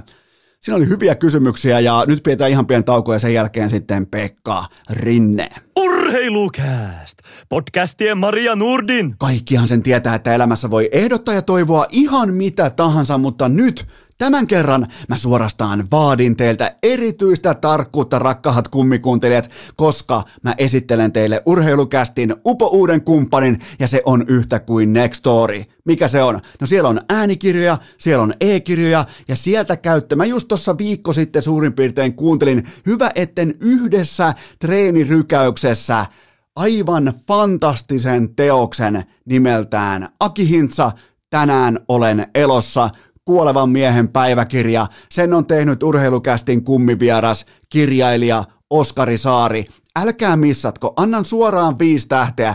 Ihan fantastinen läpivienti, uskomaton lopetus, erittäin siis, miten sen nyt sanoisi, siis todella puhutteleva, synkkä, silti motivoiva aihepiiri Aki Hintsan viimeisistä päivistä, viimeisistä vuosista tässä elämässä tällä maapallolla, joten menkää testaamaan, menkää ottamaan testiä, koska mä sain teille koko markkinoiden parhaan diilin. Tätä ei ole muualla. Saatte viisi viikkoa ilmaiskuuntelua. Mä toistan, saatte viisi viikkoa ilmaiskuuntelua Nextorilta. Se osoite on nextori.fi kautta urheilu, eli nextori.fi kautta urheilu. Miettikää, Viisi viikkoa ilmaiskuuntelua. Kuuntelette vaikka nimenomaan tämän Aki Hintsan, otatte mitä tahansa tarjottimelle, mutta tämä uusi Oskari Saaren tekemä Aki Hintsa-kirja, tämä on fantastinen, tämä on kaunis, tämä on tyylikäs, tämä on harmoninen, tämä on kaikkea sitä, mitä mun papereissa, jos mä uhraan aikaani vaikka mm, metsäpolulla tai maastopyörälenkillä äänikirjalle, niin silloin kun se laatu on tätä, mä en halua mettästä pois. Nyt tässä kävi muutaman kerran sillä tavalla, että mä poliinkin vähän ylimääräistä lenkkiä, koska mä en voinut lopettaa. Joten kuunnelkaa Aki Hintsa, tänään olen elossa, Kuolevan miehen päiväkirja sen on tehnyt Oskari Saari, yksi teidän suosikkivieraista urheilukästin historiassa, joten ottakaa Eno Eskolta viiden tähden suositus ja ottakaa ennen kaikkea viiden viikon ilmaiskuuntelujakso osoitteesta nextory.fi kautta urheilu ja mä laitan sen myös mun Instagramiin, meette vaippaamaan ylös. Se kirjautuminen kestää yhteensä 21 sekuntia, sen jälkeen voitkin alkaa jo kuuntelemaan kirjaa. Ei mitään muuta kuin sähköpostiosoite, vähän salasanaa, kaikki muut henkilötiedot ja nimet ja osoitteet voi tallentaa sinne myöhemminkin, jos haluaa. Todella vaivaton, nopea, erittäin helppo prosessi, ja tämä oli myös syynä sille, mä oon itse Nextorin äh, tota, asiakas, mä oon itse Nextorin käyttäjä, mä tiedän kuinka hyvin se toimii, mä tiedän kuinka harmonisesti se kaikki on äh, siellä suunniteltua, kuinka se vie sut tavallaan siihen kirjojen pauloihin, äänikirjojen pauloihin, tai jos joku tykkää lukea, niin e-kirjojen pauloihin. Joten älä missaa viisi viikkoa ilmaiskuuntelua vain urheilukästin kuuntelijoille nextory.fi kautta urheilu tai meikäläisen IG-storista swipea ylös. Tähän kylkee myös toinen kaupallinen tiedote ja sen tarjoaa oikeastaan urheilukästin klassinen hyvä ystävä Puhdistamo, eli puhdistamo.fi, älä syö mitään ros, älä siis, älä tankkaa itseäsi turhilla aineilla, me osoitteeseen puhdistamo.fi, niin ei tuu harha-askelmia, nimittäin Team Aamupaska on jälleen kasassa ja valmis kästi kauteen. Muistakaa EAA-tuotteet, muistakaa elektrolyytit, muistakaa ottaa kohta vähän D-vitamiinia kaamoskauteen. Mä aloitan mun jokaisen aamuni puhdistamo-paketilla. Mulla on tiettyjä puhdistamo-tuotteita, suurin piirtein 4-5 kappaletta. Mä nielasen ne ja mä oon huomannut ihan selkeitä eroja viimeiseen puoleentoista kahteen vuoteen. Siis ihan kuin yöllä ja päivällä. Mä takaan sen. Mutta nyt kuitenkin tarkkana. Ensi viikon maanantaina 13. päivä maanantaina tapahtuu jotakin äärimmäisen merkittävää. Ei puhuta vain tuotteista, vaan siitä, miten erittäin tärkeä kulttuuri kokee muutoksen Suomessa. Ja sen liikkeen kannalle äh, liikekannalle pano tapahtuu nimenomaan puhdistamo, äh, puhdistamon voimin, joten älkää missatko sitä. Nyt ei puhuta vain tuotteista, vaan siitä, miten tärkeä kulttuuri kokee vihdoinkin muutoksen Suomessa. Eli ensi viikolla todella tarkkana kaikki, puhdistamo tekee jotakin, mä en edes tiedä mitä, mutta ne tekee jotakin todella, todella merkittävää. Ensi viikon maanantaina 13. päivä 9. Laittakaa kalenteri, laittakaa siihen vaikka vihreä ympyrä kalenteri, joka kieli siitä, että puhdistamo tekee jotakin merkittävää. Siihen saakka Tiima Aamupaska pelkillä puhdistamon tuotteilla. Se on meille kaikille ihan itsestään selvää. Menkää osoitteeseen puhdistamo.fi ja valitkaa oikein. Team Aamupaska kiittää ja kuittaa puhdistamo.fi. Urheilukääst!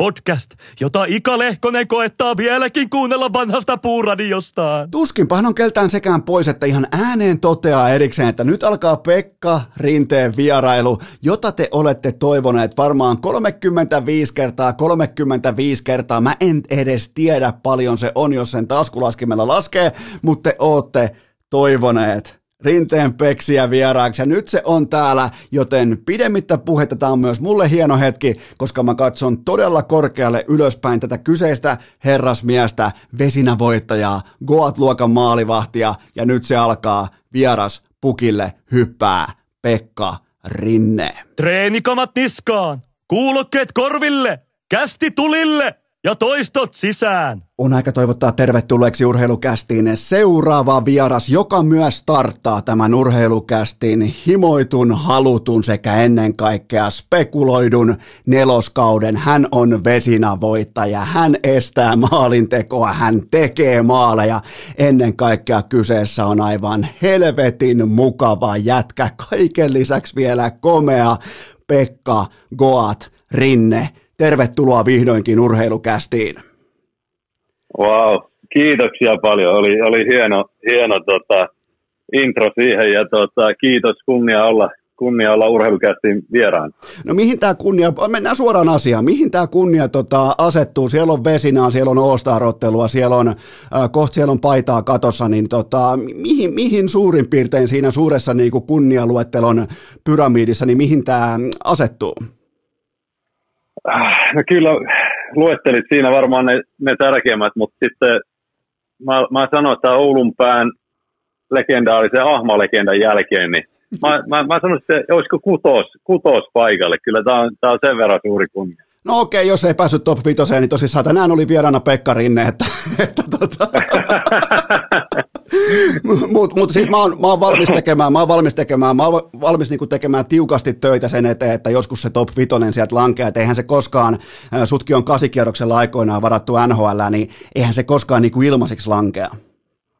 Ei, se on just näin, että se, se, siihen tarvitaan aina näyttöjä ja, ja tota, tämähän voi muuttua tämän, tämän tota, päivän jälkeen mun, mun piti aloittaa kiusaamalla, että nyt on niinku Kempeleeltä tullut oma poika, niin sä olisit päässyt heti iskemään, että ei vaan Kempeleestä. Joten tota, mutta sä oot tällä hetkellä, kerropas kaikille urheilukästin kummikuuntelijoille, säkin oot itsekin kuunnellut urheilukästiä, niin tota, öö, niitä kiinnostaa, että kai sun sijainti tällä hetkellä on sauna. No erittäin lähellä. Se on tuossa mun selän takana. Mä oon, mä oon hailuodossa mun tuota, mökilläni ja istun tässä saunarakennuksen oleskelutilassa. kattelen tuosta terassilta merelle ja, ja tota, oikein mä olin tähän valmistautunut, tämä oli niin sen verran hieno juttu, että pääsee vieraaksi, niin otin, otin oikein omaa aikaa ja, ja muu perhe on sitten tuolla päämökissä ja jätin ne sinne. Että, että, tota, täällä Hailuodossa tosiaan olla, että ei, ei olla Kempeleissä eikä Oulussa. Okei, mutta tämä on, tämä on erittäin hyvä ja mä, niinku, mä arvostan sitä äh, tota, todella korkealle. Tämä menee ihan sinne top 5, top 1, että on niinku tiukka viik- äh, viikon intensiivi valmistautuminen, vähän niin kuin alkaa Stanley Cupin finaalit tai MM-kisat tai World Cup, niin, niin susta heti huomasi, kun me nyt alettiin tekemään tätä, kun puhelin pirahti, niin siellä on sellainen peliasento, positiivinen peliasento ja välittömästi tiikerin silmä löytyi sieltä.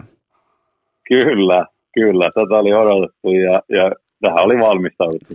Tähän oli valmistauduttu, mutta kuten aina, mulla on mun vieraille lämmittelykysymyksiä, niin tota, ja sä tiedät ex-veskarina sen, kuinka tärkeää on lämmittely, niin se on myös podcastamisessa yllättävän merkittävää, joten ensimmäinen lämmittelykysymys kuuluu näin.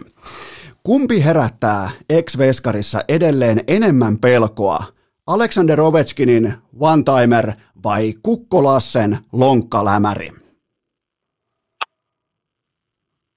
Kyllä mä, kaikki kunnia Lasselle, mutta kyllä mä sanon Ovetkinin one-timeri. Okei, okay, tästä, siinä... itse asiassa, tästä mulla on tosta, jos ehtii väliin heittää, niin hirveällä joululla varmaan niin läpi urani, niin Ovetkin ei ollut tehnyt mulle maalia ennen sitten toissa kautta, niin iski sitten saman pelin kaksi, ja olisiko siitä eteenpäin, mitä oltiin pelattu, niin iski joka pelissä maali. Et se kesti, kesti tota, melkein uran loppuun, mutta se oli ehkä mun onni, että me pelattiin eri, eri tota, konferenssissa, ei nähtiin vain kahdesti vuodessa. Toi, tota... Mut joo, mä sanon, mä sanon, mä sanon Ovechkinin. Mutta on hyvä tavalla, että tämä debatti saa jonkinnäköisen niinku loppuklausaalin tällä, koska on paljon niinku eri piireissä äh, spekuloitu sillä, että onko se nyt Ovechkinin vai Kukko, niin se on kuitenkin sitten AO8. No joo, tämä on hiuksen hieno ja tämä on vähän niin kuin hiusten halkomista, että kummalla se on nyt kovempi, mutta, mutta tota, mä, jos pitäisi tyy, tyy, tyyliä sanoa, niin kyllähän sitten Kukkola se ottaa, ottaa tämän kirkkaasti, mutta sitten jos puhutaan vain tehokkuudesta ja voimasta, niin, niin, niin ehkä mä menisin tuonne AO8. Miten tota Veskarin silmin, kuinka paljon silloin tällöin on tässä viimeiseen, sanotaanko vaikka 20 vuoteen hirvittänyt, kuinka kukko pudottaa siihen kiviblokkia asentoon, kun se uhraa niin kuin molemmat nyytit koska tahansa, mille tahansa laukaukselle, niin kuinka paljon niin kuin Veskaria, joka pelaa kuitenkin panssarivaunun sisältä, niin kuinka paljon se hirvittää?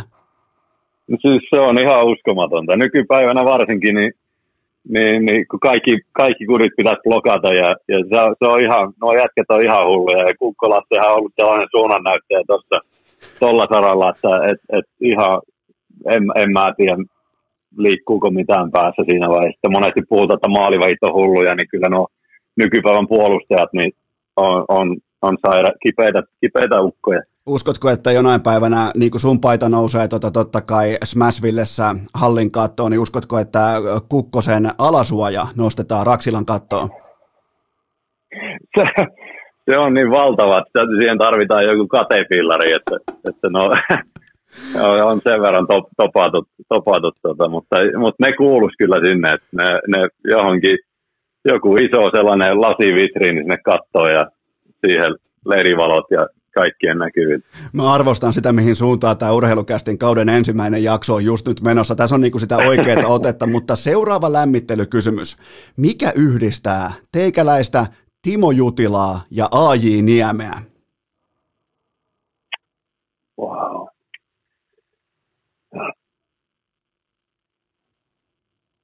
Mä yritän miettiä tässä, tota, mitä voi olla. Me, mä, mä, en löydä, mä en löydä mitään muuta kuin maajoukkuepaita. Teillä kaikilla on yksi tehty maali NHLssä. Oh, oh, wow. Aika kova, mietin nyt. On, Ei, ei, on. ei missään heikossa niin kuin sniperi ringissä. Ei, ei todellakaan. On, on, on erittäin kovasta seurasta kyllä tuossa tossa, tota, statistiikassa.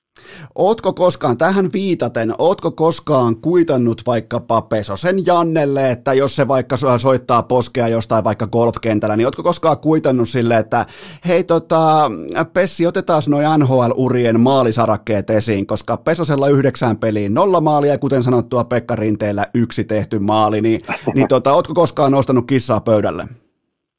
En, en ole vielä, mutta kiitos tästä. Mä, mä, mä varmasti tuota tuun käyttämään. Me käytiin viime viikolla nimittäin pelaamassa Pessin kanssa golfia ja, ja, ja siinä olisi ollut muutama paikka, missä tota, ehkä olisi voinut vähän psyykata, mutta tota, ei, ei, ei käynyt mielen vieressä, että, että tästä kyllä otan, otan tota, tuon ässä hihaa. ja, ja kaikkihan, ka, kyllähän sä niinku tiedät sen, että niinku kiirehtimätön veitsi viiltää syvimmältä, eli niinku vasta vuosien jälkeen sitten, sit kun on se oikea paikka, niin säästät sen sinne. Juuri näin. Tiedätkö muuten sun NHL-tehot? Tiedätkö sun NHL-uran tehopisteet? Mä kävin nimittäin tsekkaamassa. En tiedä. Mä, siis, mitäs voisi olla? Mä, mä meikkaan, että vaikka 1 plus 11, 12. 1 plus 14. Se on, okay. oot kuitenkin pelintekijä sielultas. No sielultani omasta mielestä, mutta jos siinä lähes, lähes 700 peliä, niin, niin, niin tota, keski, keskiarvo tippuu vähän, vähän se enemmän, enemmän mitä haluaisin, mutta, tota, mutta, mutta joo, pelintekijä. Pelintekijä, mutta siellä on kuitenkin myös vähän goonin elkeitä. Sulla on 56 minuuttia jäähyjä, niin tota, onko nämä kaikki tällaisia veskarin estämisiä tai vastaavia, vai onko siellä jotain niinku, äh, vähän niinku tuhmempaa toimintaa mukana? On siellä muistaakseni joku kymppikin. Mä nuorempana, niin ura alkupuolella mä joskus aina vähän niin kuin paikkoin mailaan ja löin, löin tolppiin ja ehkä enemmän sitten tunteen vallassa huutelin tuomarille tai muuta, mutta mä muistelen, että siellä on joku kymppi, mutta suuri osa niitä on perusmolarijäähyjä, että on kiekkokatsomoa ja kam, kampitus ja mitähän, mitähän tollasia tulee mieleen. Että ei, ei siellä mun mielestä hirveästi niin kuin, ei ole sellaisia, mistä voisi olla hirveän ylpeä. Että ei, ei, ei, ei esimerkiksi päässyt mihinkään molarimyllyyn tai muuta. Ja, ja siihen onkin seuraava kysymys. Jos olisi ollut pakko tapella yhtä veskaria vastaan pitkän hienon uran aikana ja, ja tota, se olisi ollut vaan absoluuttisesti se, se tilanne, että on pakko pudottaa räpylä ja kilpi, niin kuka se vastustajan veskari olisi ollut? Uh, kyllä mä tota, kenestä mä tähän kyllä se täytyy olla joku eurooppalainen pieni. Mä sanoisin vaikka Jonas Enro. se, mä, olisin, mä olisin siitä poiminut ehkä, että noista kanunkeista ei jenkeissä ikinä tiedä, että ne, ne on niin kuin, niin kuin omallakin peliuroilla huomannut, aina tuntuu, että elänyt meidät tappelee, että ne onkin hirveitä pommittajia. Että tota, monesti eurooppalaiset, niin se on kuitenkin, ehkä siinä on joku, joku perä siinä, että ei, me ei ehkä noita hommia niin hansketa. Niin, tai mieti, kun olisi sellainen tappelumatchappi, sinä vastaan Antti Raanta, niin se tavallaan niin kuin, se, se, se, tappelu menee niin, että jaatte toisillenne kohteliaisuuksia, kunnes tuomari tulee väliin. Joo, ja pieniä sellaisia pikku välihymyjä aina sinne väliin. siinä, on, siinä on kyllä kaksi, kaksi loistavaa veskarikoonia. Seuraava lämmittelykysymys. Ää, koko Suomen kiekkoperhe pysähtyi 10. tammikuuta 2020. Se oli siis se aamu, kun me herättiin siihen me lätkäfanit, että nyt on muuten Rinteen Peksi tehnyt sitten maalin NHL. Se, se oli ää, Chicagoa vastaan ja maali, se oli sitten viiteen kahteen tyhjään nuottaan, niin kysymys kuuluu näin, että mä katsoin tämän koko suoritevideon läpi, mä olin aika kriittinen mun arviossani, suorittiko Mikael Granlund peräti päähän kohdistuvan taklauksen sulle siihen, koska se tulee niin innokkaasti juhlimaan sitä maalia, niin ihan kuin siinä olisi NFL-tyylinen helmetty helmet kontakti, niin mi- miten sä tota, niinku uhrin asemassa, niin miten sä koit tämän tilanteen? No siis kyllähän se oli tällainen lähimuisti, siitä on pyyhkiytynyt, varmaan kiitos sen. Että tota, mutta ei, mä muistan kyllä siitä, siinä oli monta hauskaa, niin kuin, tietenkin oli haaveillut siitä pitkään, että kun tuli, vielä muistan sen, että Patrick Kane heitti sen rumpuun sen kiekon ja, ja sai sen siihen ja, ja ammui ja en, en tiennyt mitä tehdä, niin jäi vaan sinne maalin taa ja siihen, mulla on itse hyvä kuvakin siitä, kun toisella puolella Nick Bonino ja toisella puolella Rooman Josi, ne on molemmat jo niin kuin, vähän niin kuin mun kainalossa. Kaikki katsotaan, että meneekö se sisään vai ei. Ja, ja sitten tota, ainut jätkä, joka luistelee kiekon perään, on Mikke. Ja se varmaan olisi käynyt, jos se johonkin tolppaan olisi osunut, niin se olisi käynyt viimeistelee nälkäisenä karat pois. Mutta joo, muistan myös sen, kun se tuli sellaisen koko kentän vauhdilla ja hyppäsi, hyppäsi siihen kasaan. Että se oli, se oli tuommoisena niin kuin hauskana muistona, niin varmaan, varmaan menee kyllä menee korkealle. Se, oli kiva, kiva kyllä muista. Se, se hetki varmaan kesti ehkä reaaliajassa tuollaisen, sanotaan vaikka kolme tai kaksi puoli sekuntia, ja kaikki, ketkä on koskaan pelannut jääkiekkoa, tietää sen, kun kiekko laittaa lipumaan jäätä pitkin, niin se kiertää leftin pelaajilla aina vähän vasemmalle. Niin kuinka pitkältä se hetki tuntui katsoa sitä, että ei kai se kierrä liikaa, ei kai se mene vasemmalta ohi, niin, niin miltä se tuntui siellä? No siis se oli, ne oli nimenomaan noin, ne oli pitkät sekunnit. Mä olin ihan varma, että se menee vasemmalta ohi, koska, koska tota, mä sain ihan hyvin ammuttua ja korkeana niin kuin siihen aika keskilinjaan, mutta se ensimmäinen, kun se tuli jäähän, niin se hyppäsi musta katsottuna oikealle, mikä oli niin kuin pirun tärkeää. Sitten se, pää, sitten se valuu niin kuin vähän vasurille, että siinä oli kuitenkin se kierre ja, ja tota, jos ei sitä olisi tapahtunut, mun mielestä se olisi mennyt ohi, että, että se otti sellainen pienen, pienen pompu oikealle ensin ja sitten se alkoi kääntää sinne vasemmalle.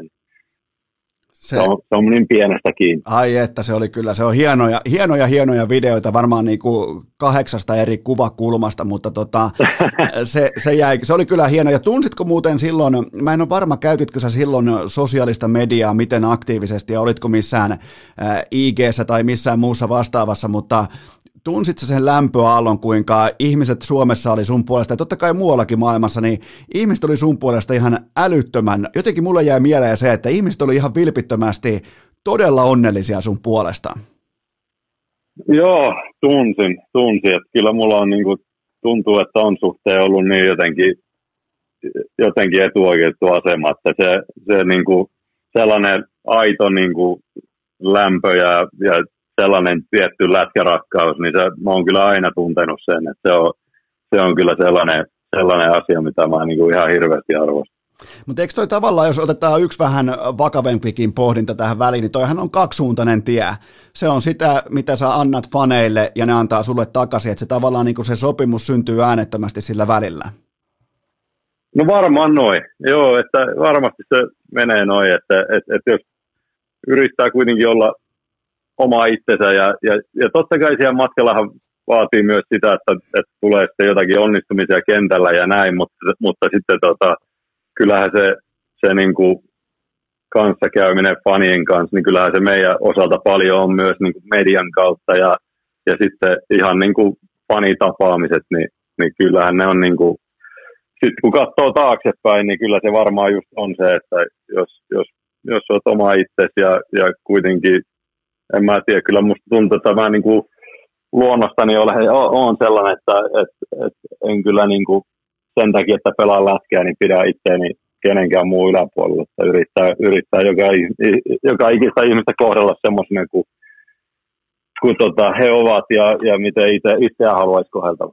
Tämä on kyllä, ja mä jotenkin niin kuin kun sun kanssa tästä vaikka nyt puhutaan vain urheilukästistä ja tota, niin podcast-vierailusta, niin heti kun sä vastasit mulle viestiin, mä ajattelin, että jumalauta, tämä Pekka Rinne, tämä pitää jotenkin niin tämän pitää perustaa yritys, joka lähettää ihmisille vain iloisia tekstiviestejä. Ja, ja mulle tuli heti sellainen vipa, että ei, tämähän on hyvä juttu, että aivan loistavaa, että jotenkin niin kuin sellainen positiivisuuden aura, tarttu myös tänne niin kuin eh, lähtökohtaisesti negatiivisiin eteläläis-suomalaisiin, joten tota, siinä, siinä olisi muuten sulle yritysidea. Kiitos. Tämähän, tämähän, tämähän menee niin kuin paremmin, mitä mä osasin kuvitella. Tässä tulee niin kuin myös ideoita ja mun kovasti miettinyt, että mitä seuraavaksi.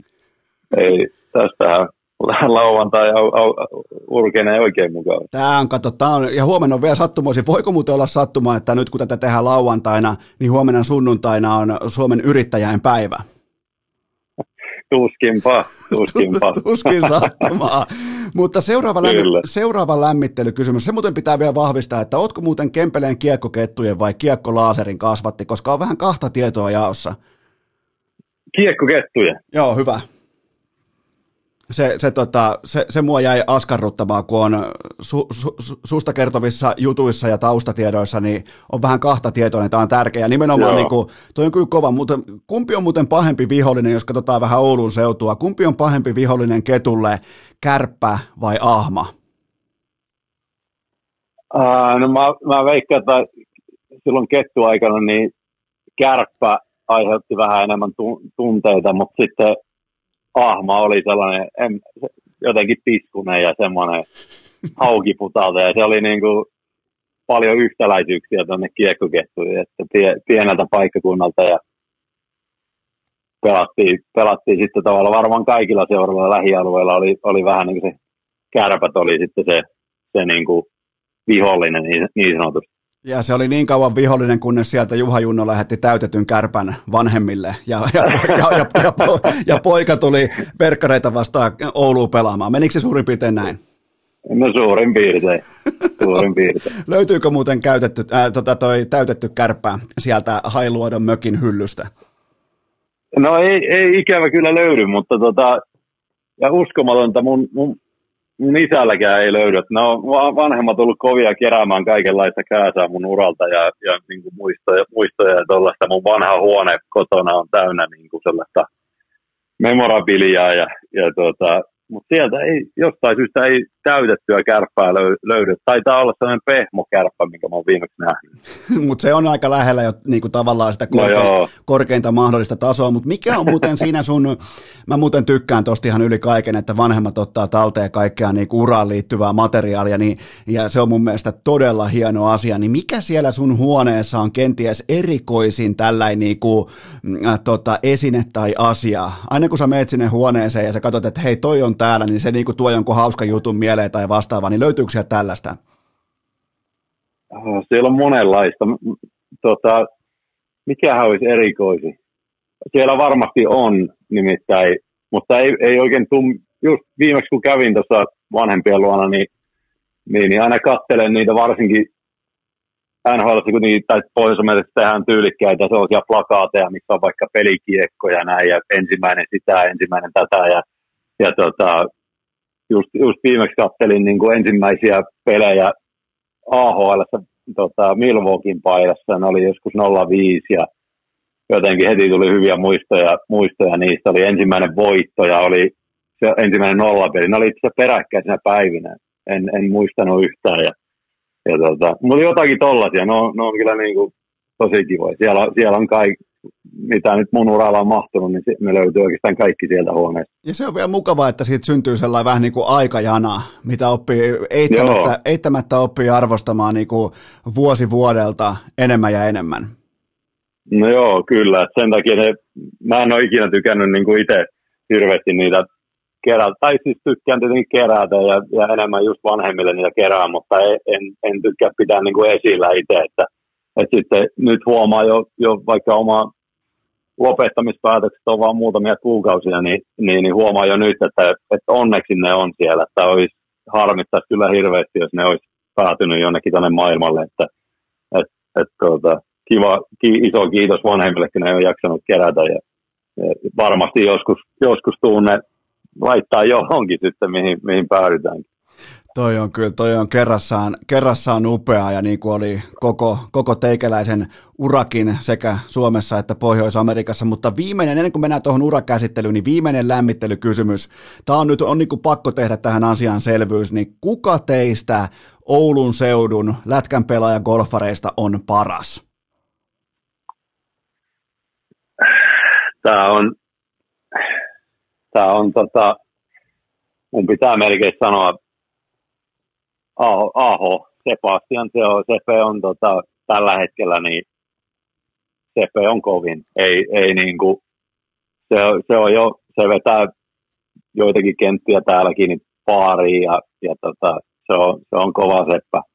Pitä, pitäisikö... se, ja se kertoo siitä, Sepe mun mielestä on pelannut, olisiko neljä vuotta vai viisi vuotta pelannut ja, ja se, on, se on jo nyt niin kuin, Herra. Aika kova poika, kova poika pelaamaan. Her, niin se on vasta, mitä se on, se on 16-vuotias, se aloitti siis, niin. se on se, se mutta se on kato eri puusta, se, se on ihan... Niin, se, se, on, se, on, se on uskomaton ja se on niin kuin, niin, niin on. Pitä- Tässä voitaisiin, CPstäkin voitaisiin puhua hetki, mutta Sa- ei kannata. Tulee, tulee itsellä vaan huono mies.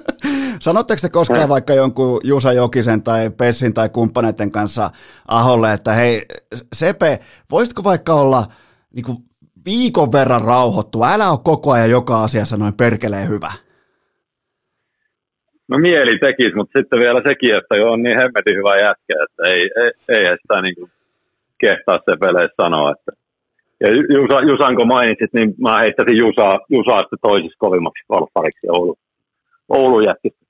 Oli kyllä, oli kyllä kerrassaan hieno toi teidän tota, tekeväisyysgolfi. Nyt yli 100 000 euroa hyvän tekeväisyyteen Oulun.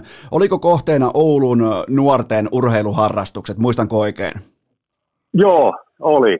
oli tota, se just vähävarasten perheiden urheiluharrastusten tukemiseen ja, ja ei, ei todellakaan ei tarvitse olla lätkä, vaan ihan laji kuin laji. Ja, ja tota, mutta joo, se oli, se oli hieno, hieno viikonloppu taas ja, ja niin kuin ed, eri toteen taas, kun eletään tätä edelleen pandemia-aikaa, niin, niin, niin kiitos kyllä.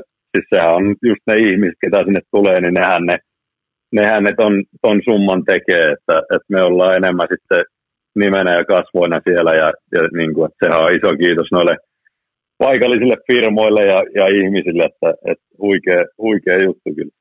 Nyt on lämmöt otettu kohdalle ennen kaikkea vielä tiivistään tuohon, että on todella jotenkin niin kuin mä näen sen todella tyylikkäänä ja hienona, että te NHL-legendat suorastaan, niin te niin kuin tuutte sinne takaisin sinne vähän niin kuin pikkupojan tai pikkutytön asemaan niiltä osin, että te autatte niitä. Tekin olette joskus ollut junnuja, niin se auttamisen aitous, vilpittömyys, teissä kaikissa tähdissä Suomessa, niin siinä on jotain, siinä on jotain mitä mä katson todella korkeasti ylöspäin. No hienoa, kiitos. Toivottavasti se välittyy.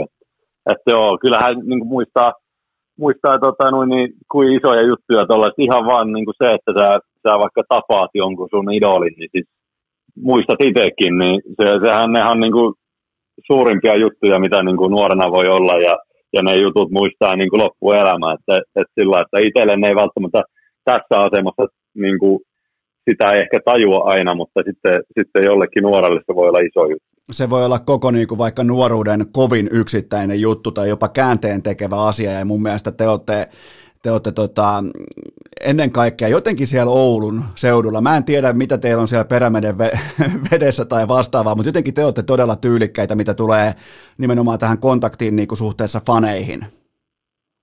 Kukko Lasse. Niin se on. Onko se sitten vaan, että kukko asetti nuotin?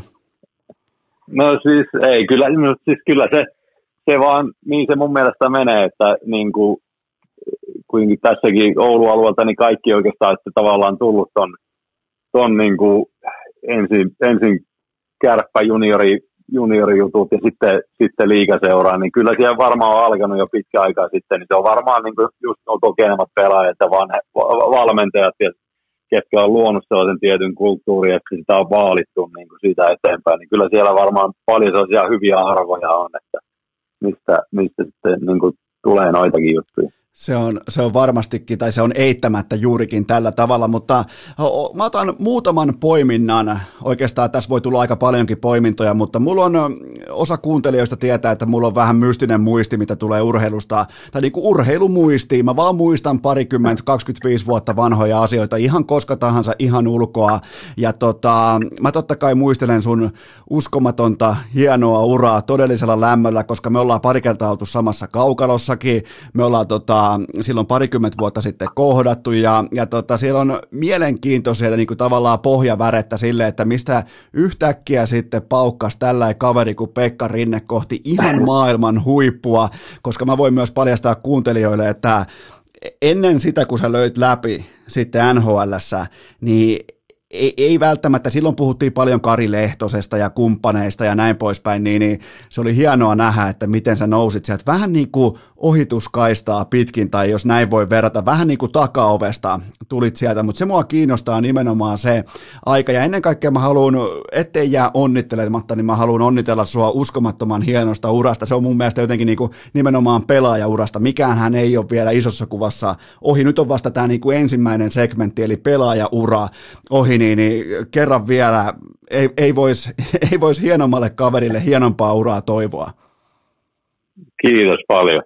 Kiitos se, tota, se, se on myös tällä, tällä puolen mikrofonia ollut todella niin kuin lämpimässä seurannassa, mutta tämä mua kiinnostaa, että silloin kun sä lähdit ison veden taakse 2015, ää, sulla oli yhteensä 34 aikuisten tasolla pelattua jääkiekkoottelua takana, niin ää, silloin oli hyvin harvinaista, että lähdetään ilman supermegaloistoa vaikka SM-liigassa tai vastaavaa, niin minkälainen se lähtö oli, minkälainen se prosessi oli ja, ja tota, miltä se tuntui lähteä Kempeleestä kohti isoa maailmaa?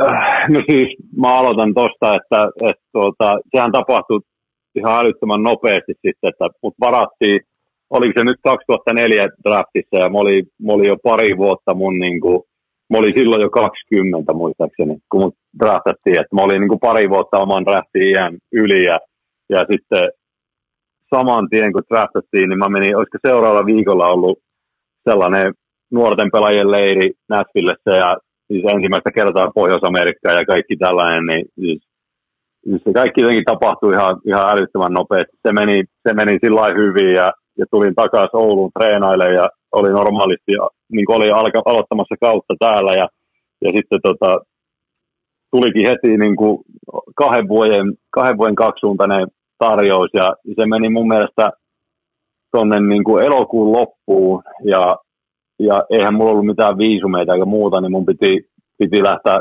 suoraan siitä niin ensin Torontoon ja, ja sitä, siitä sitten siellä olla joku neljä, viisi päivää. Mulla olisi siitäkin, mä olin niin kujalla, että siis mä muistan, kun siis mä en uskaltanut suunnilleen hotellihuoneesta lähteä mihinkään, että mulla oli sitä ala, ala-aulasta oli sellainen kartta aina mukana ja sitten mä joka päivä ehkä yhden korttelin enemmän kävin kiertäen. Mutta tota, mut se jotenkin, mulla on vaan se, se itselläkin mielessä, että kaikki tapahtuu ihan hirveän nopeasti ja se oli mullekin sellaista. Sitten, mäkin kuitenkin enemmän ollut aina sellainen vähän niin kuin vähättelee ja noin. Ja, ja, ja sillä lailla, että e, mun kuitenkin unelma oli silloin pelata kärppien liigajoukkueessa ja, ja tota, se oli jotenkin sillä uskomaton, että, että, että oli kiinnostusta täältä ja tai ja, tota, ja kaikki, kaikki vaan tapahtui nopeasti. Että ei, ei, siis jotenkin mullahan muutenkin tuntuu, että ura mennyt niin kuin, ei sellaista perinteistä kaavaa. Että ei, eihän, mullahan ei ollut mitään nuorille polkua tai muuta. Että, että kaikki vähän niin kuin asiat tapahtuu aina vähän myöhemmin mulle ja paljon, niin kuin, mutta mä, mä oon kokenut, että se on ollut mulle niin kuin todella hyvä, että, että, että mä oon niin kuin rauhassa saanut kasvaa ja, ja sama miten mulla alkoi tämä niin kuitenkin mä ensin oli kolme vuotta siellä Milwaukeeissa ja vaikkakin pelasi ensimmäisen ottelun silloin heti eka vuonna, mutta, mutta tota, kolme vuotta kuitenkin farmissa ja sitten sai aika sillä rauhassa niin kuin kasvaa ja tehdä ne virheet ja, ja sitten kun pääsi NHL, niin jotenkin tuntui, että oli sitten oikeasti valmis ja, ja niin kuin sillä kun katsoo taaksepäin, niin tuntuu, että on onnekas ollut sen suhteen, että, että harva, harvalla pelaajalla kuitenkaan noin, noin päin menee. Ja kaiken kaikkiaan tuosta huokuu sellainen, vaikka sanoit, että se, niin kuin se konkreettinen lähtö, se kävi äkkiä, mutta sellainen niin kuin isossa kuvassa aikamoinen kiireettömyys sekä organisaation että pelaajan kannalta, koska silloin kun draftpikki tulee ensinnäkin pari vuotta niin sanotusti myöhässä, se on kasi kierros, niin kellään ei ole paineita sen tiimoilta, että hei nyt on pakko tällä tai tällä aikataululla onnistua tuolla. Niin se saattokin olla se sun ponnahduslauta sitten kohti ihan sitä kirkkainta huippua. No joo, kyllähän se noin oli just, että eihän niin kuin koko organisaatiossa, niin mä muistan, kun just ensimmäinen training camp oli, niin eihän niin kuin siellä suunnilleen Kekäläisen Janne ja, ja para GM suunnilleen ties, mutta ja heidän maalivahti valmentajat, eihän, eihän kellään muulla ollut mitään hajuakaan, kuka, kuka mä olin ja kuka tuo pitkä, pitkä laiha mies on. Ja, ja tuota, mutta sitten jotenkin, siis nehän oli, nehän oli kaavailu ensin, että, että tota, meni, mä olisin sitten niin kuin East Coastissa ja, ja se training camp heti ensimmäinen meni tosi hyvin ja mä itse sen piti, piti mutta niin kuin ihan sinne NHL-kauden alkuun asti ja sitten lähi, sitten lähi sinne Milwaukeeen ja siitä, siitä oikeastaan lähtien kaikki, kaikki lähti rullaan tosi hyvin, mutta nimenomaan tuo, että tavallaan muistan, muistan myös niin kuin vaikeitakin hetkiä ja silloin kun niitä oli, niin jotenkin tunsi sen, että ne niin kuin seuraa jotenkin, ne ei niin kuin ikinä puskenut mua tai ne ikinä niin kuin, tavallaan, että ne, ne, ne antoi mun niin kuin kasvaa tosi rauhassa ja, ja just, että mulla oli esimerkiksi toinen kausi, niin mulla leikattiin olkapää, mikä oli niin kuin kesäaikana sattu pieni, pieni tapaturma. Ja tota, niin, niin, niin esimerkiksi sekin oli hyvä, hyvä sellainen osoitus, että ne niin kuin jotenkin siinäkin aisti sen, että ne niin kuin halusi malttoa ja otti mun kanssa, että mä olin, mä olin sitten valmis ja, ja, ja, tuota, ja jotenkin niin kuin, ja muistan vielä, kuin raskas oli lähteä kolmanteen kauteen Milwaukeein. Omasta mielestä tietenkin oli valmis NHL ja sitten, sitten Dan Ellis otti mun, mun pelipaikan periaatteessa, mitä mä olin niin kaavailu itselle, niin, niin, niin mun enää edestä. Ja muistan, kuin kova paikka se oli ja, ja sitten kuitenkin se oli mulle niin hyvä, että mä sain vielä, vielä sitten yhden, yhden vuoden pelata siellä. Että kyllä niin kuin, mistä puhuit, että just, että seura, seura ollut kärsivällinen mun suhteen, niin ne, ne, mä kyllä niin kuin pelaajana myös aisti sen koko ajan ja tunsin sen. Ja toi vaikuttaakin siinä mielessä äärimmäisen aidolta ja vilpittömältä, koska jos saattaa vaikka joku kasikierroksen varaus tulee ja silloin vaikka sitten tarvitaan olkapääleikkaus, niin tota, helposti vaan pyyhkästään nimi yli ja mennään eteenpäin. Siis silleenhän monesti NBA, NFL, NHL toimii, että mennään aika tiukasti nopeasti eteenpäin, niin kyllähän se kieli jostain. No joo, just näin. Että, että se oli, se oli niin kuin hyvä, jotenkin semmoinen konkreettinen osoitus siitä, että että, että sillä mulla ei kuitenkaan hirveästi vielä ollut, ollut näyttöä, että, että tietenkin se ensimmäinen kausi meni hyvin ja me mentiin, mentiin AHL-finaaleihin, mitkä hävittiin, mutta silti, että, että ei, en mä usko, että mä siltikään siinä vaiheessa vielä ollut, en, en, ei ne varmaan pitänyt mua niin kuin minä, että franchise-pelaajana, että, että tuo hetki tulee pelaamaan meillä pitkä aikaa, että kyllähän niin kuin, mutta jotakin, jotakin ne varmaan näki mussa ja, ja niin kuin siitä, siitä kyllä iso kiitos. Kumpi, kumpi muuten olkapää sulta leikattiin? Mä yritän analysoida sun torjunta-asentoa samalla. Vasen, käsi. No niin, kato, sieltä se haettiin se vielä lisäliikerata, kun sullahan on ihan uskomaton. Joo. Joo, sieltähän se, joo joo, sehän siis laitettiinkin, sullahan on yksi, yksi NHLn parhaista räpyläkäsistä, niin, niin sieltähän se kaivettiin esiin.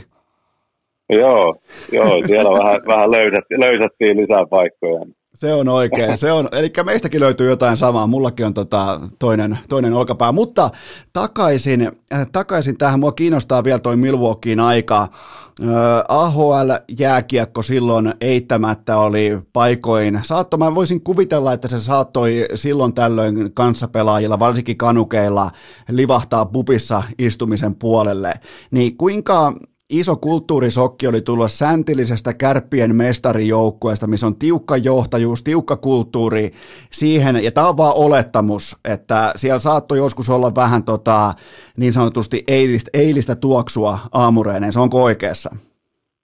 Oh, olet sataprosenttisesti oikeassa. Tuo oli, siis se, oli, se oli uskomaton kulttuurisokki, että mä muistan, muistan sen tosiaan niin kuin pohjusti, niin tulin kärpistä ja, ja varmaan sillä hetkellä oli Suomen no, varmaan urheilullisin seura ja, ja, tota, ja, ja tiukka kuri ja kaikki tällä. Ja sitten kun menin sinne, niin siis jotenkin se tuntuu uskomattomalta, että tämä on niinku pelkkää juhlaa, ja, ja, mutta siis olihan, se siistiä, olihan se siistiä myös, että et, et sitten niinku, mutta siellä oppii myös sen, että mä muistan joku mulle silloin lähtiessä, olisiko ollut Joosef, Joosef Pumedien tai joku sanoi, että että aina kun sua pyydetään, niin lähde mukaan, että, että silloin sä pääsit joukkoihin sisään ja, ja sitten tota, mä olin ainut suomalainen sinä vuonna siellä ja mulla oli kaksi vielä tota, kanukki, kanukki kämppistä ja, ja toinen niistäkin kanukeista niin oli, oli jo siihen nuoreen ikään mennessä, oli, olisiko ollut 19-vuotias, niin oli edellisenä vuonna ollut katkaisussa.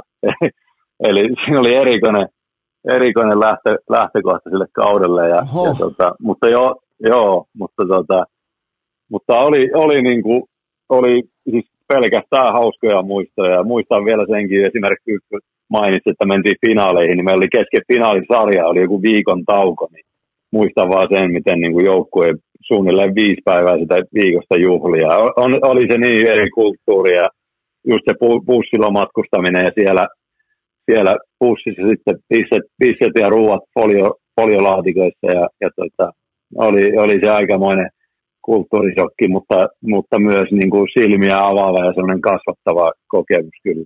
Se, tota, ja se varmaan tavallaan, että jos sä oot siinä tilanteessa liian tiukka piponen, niin sä voit tehdä, miten mä sen kuvailisin, vähän niin kuin lähdet yli yrittämään, yli edustamaan omia arvoja ja näin poispäin, niin saatat suolata itsesi niin kuin vähän ulos porukasta ja sen jälkeen se on korpivailusta, niin aika varmaan sopii aika hyvin tuollaiselle sun kaltaiselle vastaanottavaiselle rennolle miehen alulle.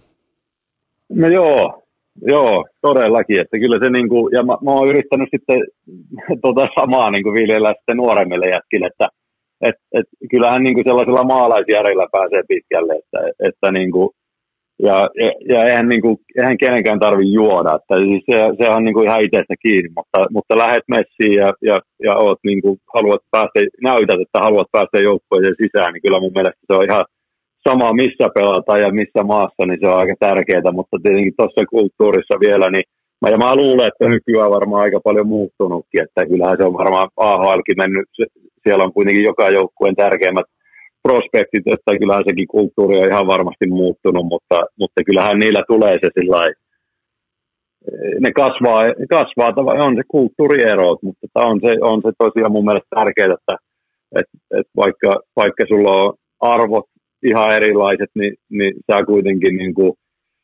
heittäydyt ja, ja niin kuin halu, näytät muille, että sä haluat olla joukkueessa mukana ja, ja, ja se on kuitenkin tärkeää.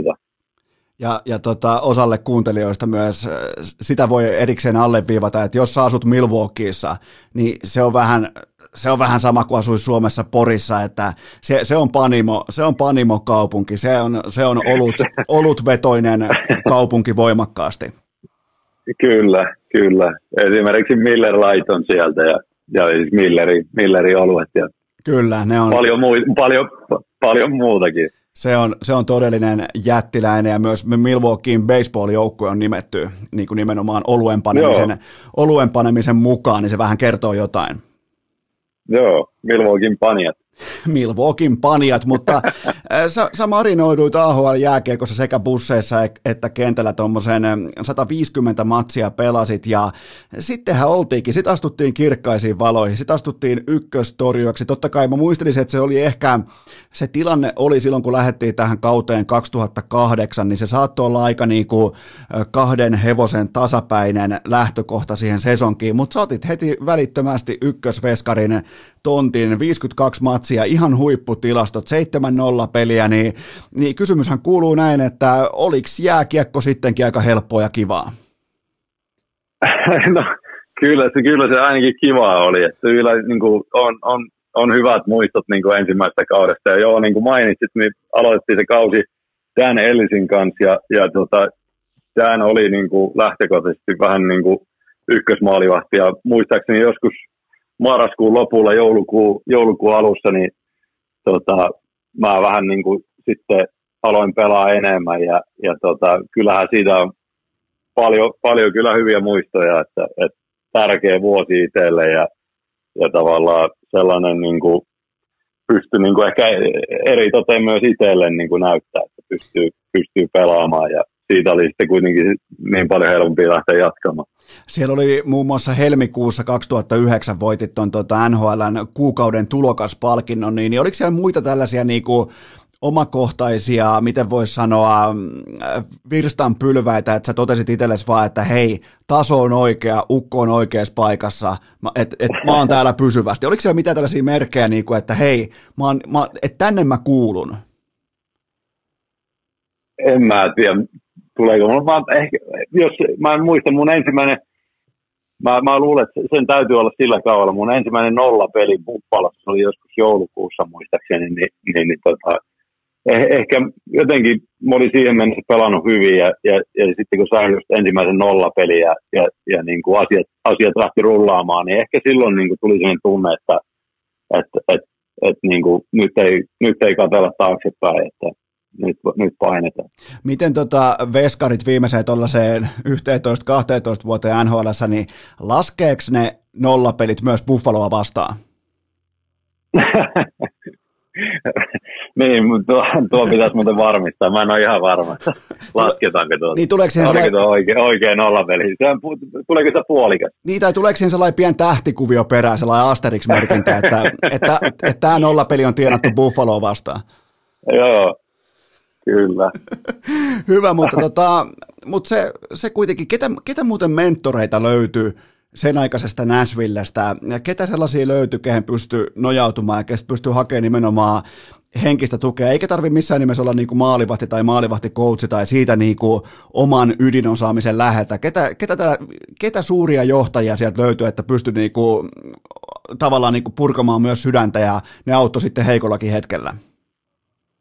No kyllä meillä oli silloin, meillä oli sellaisia just vanhempia, itselle ainakin oli NHL-legendoja, oli tota Jason Arnott oli kapteeni ja Steve Sullivan ja J.P. Dumont ja puolustaja Greg DeVries ja ää, ne oli jotenkin sellaisia niin superkonkareita itselle. Ja vaikka nyt kun katsoo taaksepäin, ne on ollut varmaan silloin just jotenkin ehkä 30 siinä vähän, vähän päälle.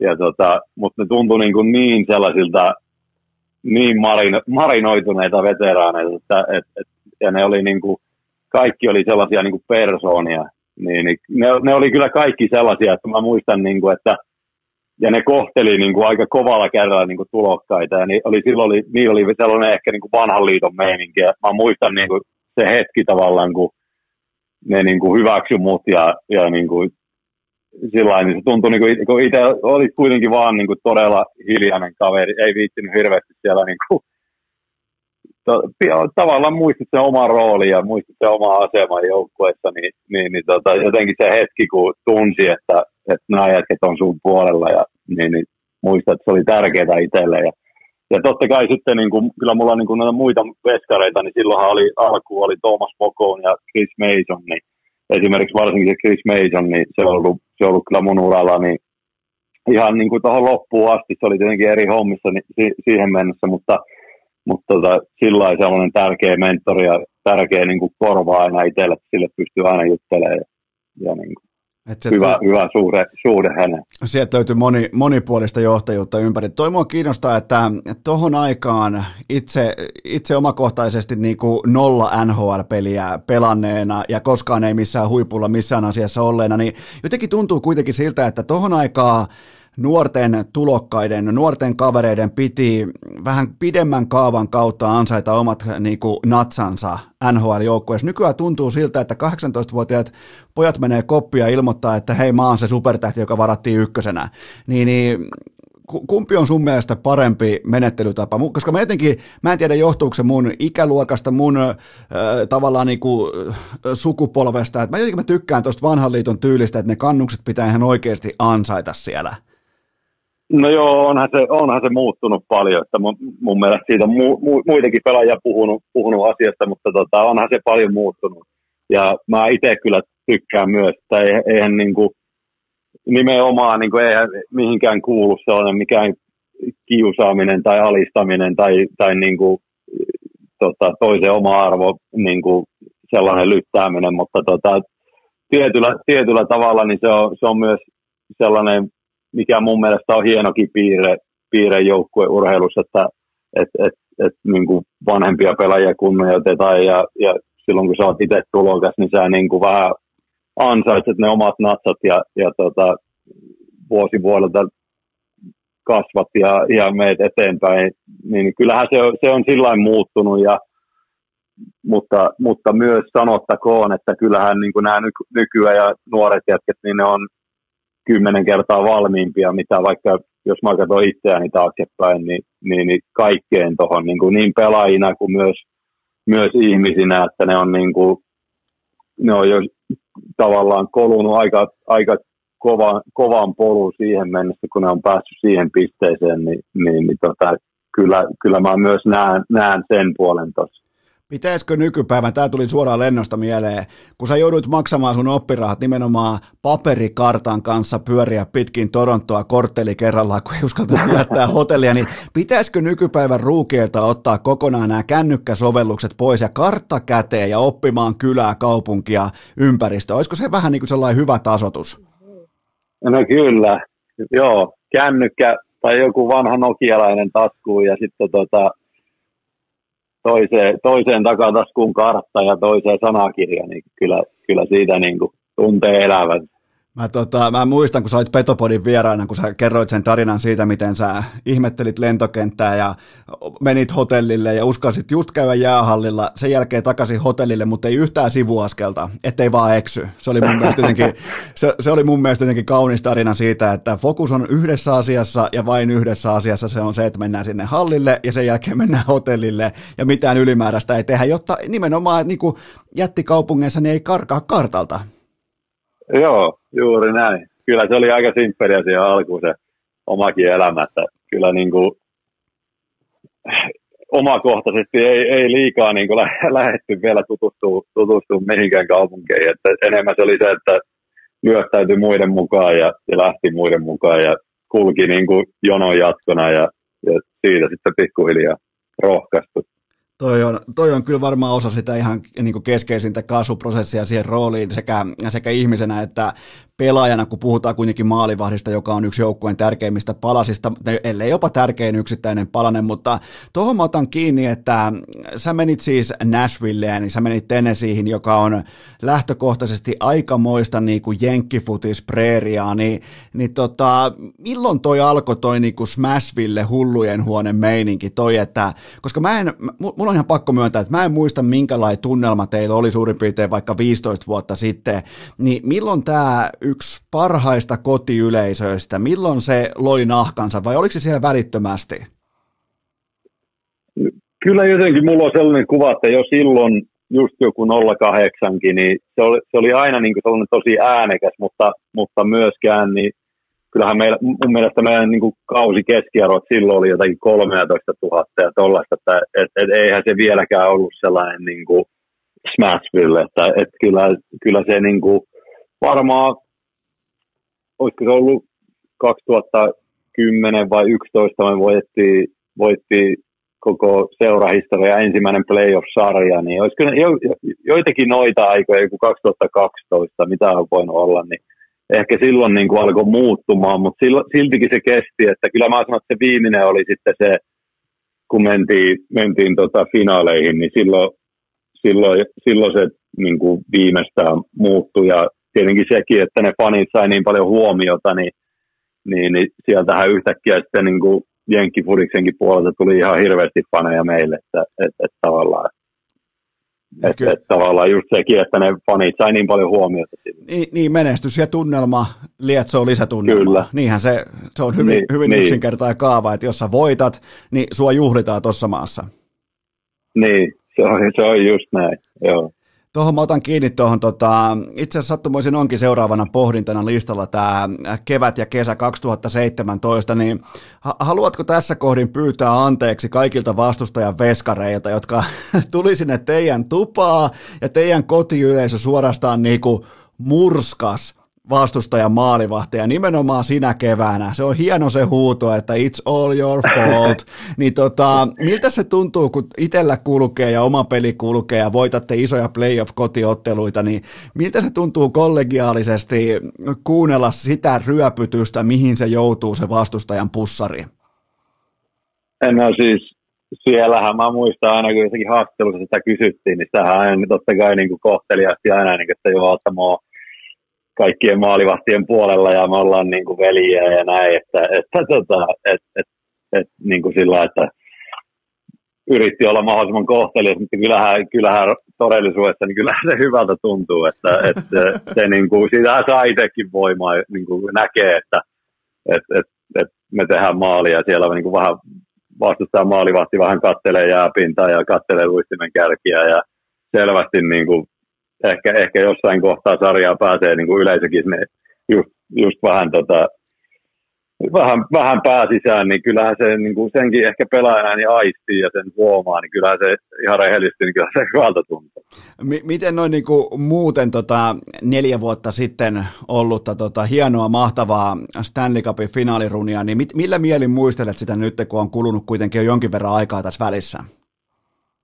Niin kyllä se tosi nopeasti kirkastui silloin, että se jotenkin se koko, koko kokemus, niin kuin vaikka mä itsekin olin siihen mennessä niin koen, tietenkin oli pelannut jo pidemmän aikaa, mutta, mutta niin kuin, ehkä sinä vuonna niin kuin tajusi ja oppi sen, että kuin, kuin oikeasti vaikeaa sinne on päästä ja, ja se, se koko niin kuin se matka sinne, se kokemus, niin se oli, se oli ihan uskomaton. Ja totta kai sitten se niin kuin jälkikäteen, jälkikäteen nyt varsinkin kun on lopettanut ja ei, ei, ei enää tule mahdollisuutta pelata Stanley Cupista, niin, niin, niin totta kai niin kuin on sellainen, että, että niin kuin, et, et perkele, kun oli, oli lähellä ja, ja kuudessa pelissä, pelissä hävittiin, mutta, mutta on, se, on se kyllä niin kuin tosi kirkkaana mielessä ja se kyllä se niin kuin omalla tollainen niin kuin yksittäistä tavalla saavutuksista kautta kokemuksista, niin kyllä se mulla ykkösenä on, että se, se koko playoff-kevät ja, ja ne finaalit, että, että se,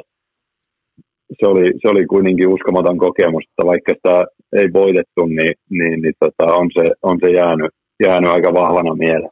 Siinäkin oli mielenkiintoista, kun se tuli nyt sitten se kuudennessa ottelussa, tuli kotikentällä se tappio ja, ja tota, finaalisarja katkesi siihen ja Sidney Crosby nostaa pokaalia kohti taivasta, niin siinäkin oli jotenkin mieletön kollektiivi suomalaisia jääkiekon ystäviä sen saman tyrmistyksen äärellä, missä sä olit. Se, se, se oli jotenkin niinku, se oli tu, tunnistettavissa se, mä vaan tunsin, että ihmiset oli sun puolesta surullisia siinä hetkessä ja hyvin harva kuitenkaan satunnainen lätkäfani, niin tekee kesää tai talvea, että voittaako joku lopulta tai häviääkö joku Stanley Cupin finaaleissa, niin siinä oli sellainen hetki, minkä äärelle kaikki vähän niin kuin, kaikki lätkäfanit enemmän tai vähemmän pysähtyy, että voi helvetti kun toi meidän Pekka, niin siinä oli taas yksi tällainen, yksi tällainen esimerkki, että, tota, että se tuki oli aika voimakas, ainakin mun mielestä, kun mä yritin lukea niin kuin rivien välistä, miten sosiaalinen media ja muu media käyttäytyy tai miten ihmiset käyttäytyy, niin, niin tunsit sä sen tavallaan niin kuin sen vertaistuen siinä tilanteessa? No tunsin, tunsin mä kieltämättä, että ei niin kuin, äh, vaikkakaan sillä hetkellä ei missään niin kuin sosiaalisessa mediassa ollut tai muuta, mutta tunsin, tunsin ja sitten mulla oli vielä niin kuin noiden finaaleiden aikaa, niin varmaan, varmaan yli kymmenen henkeä Suomesta, Suomesta sitten muistan, muistan elävästi sen, kun peli oli loppunut ja kaikki tuli, kaikki tuli mun, mun, mun luo taloon. Tota,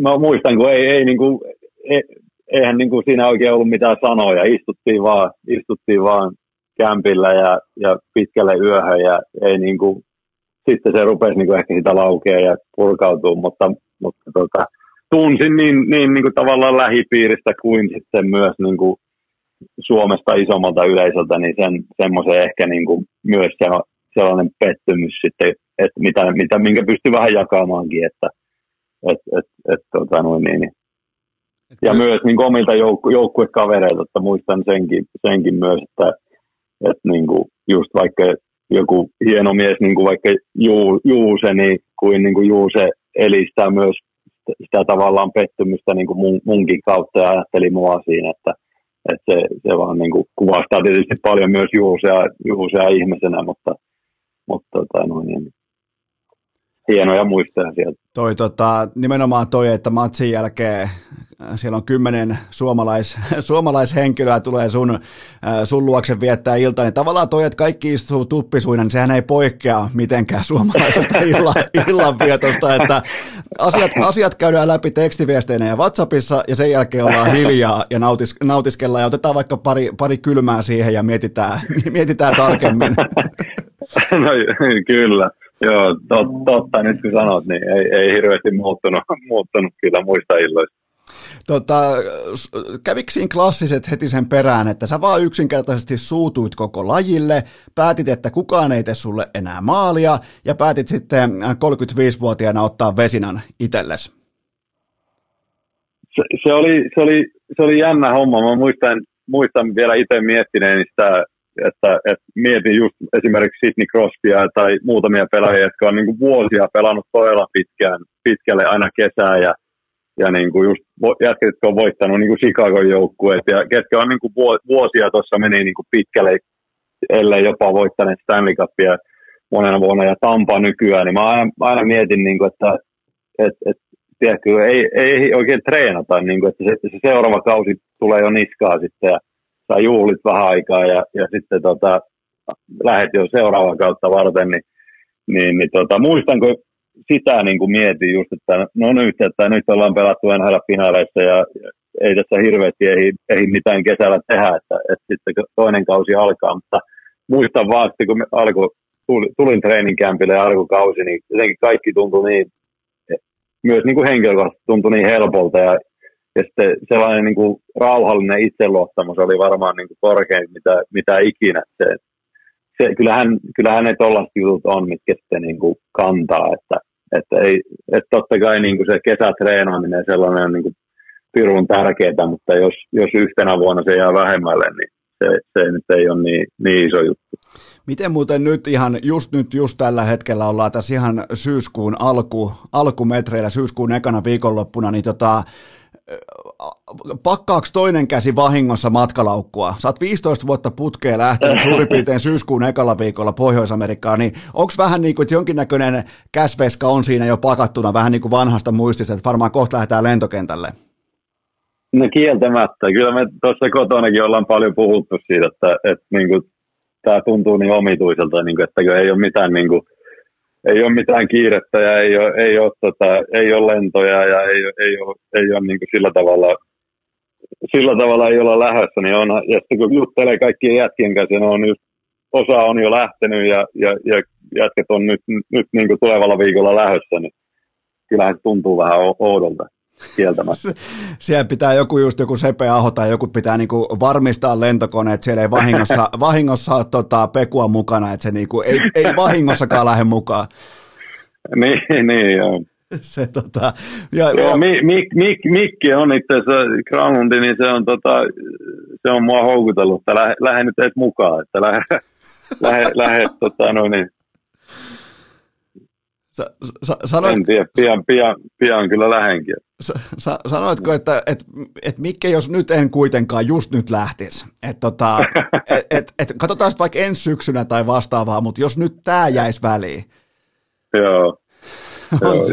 Mutta ei, ei voi syyttää Mikkeä niinku huonosta hu, myyntipuheesta. Ihan mun mielestä ihan noheva idea tota, todelliselta toiselta no, lege, legendalta niiltä main. Mutta tota, kyllä liittyen tähän Vesina-kauteen, se on totta kai Vesina, Vesina on sellainen palkinto, että siinä noussaa sinne niin kuin absoluuttiseen raskaaseen sarjaan ja siellä ollaan niin kuin lajilegendojen rinnalla, ei ainoastaan niin kuin rinnalla, vaan ihan vertaisena heidän, heidän keskuudessaan. Niin tota, katsotko koskaan, tai oletko ehtinyt pysähtymään vielä sun uran äärelle, että kun, sitä katsoo nyt tässä vakuumiin pakattuna ihan kylmästi numero numerolta, niin, niin tuolla haltiin muuten aika helvetin kova seinä, tuommoisen niin 12-13 vuotta putkeen, niin ootko, koska, oot, ootko ehtinyt pysähtymään noiden niin kuin numeroiden äärelle?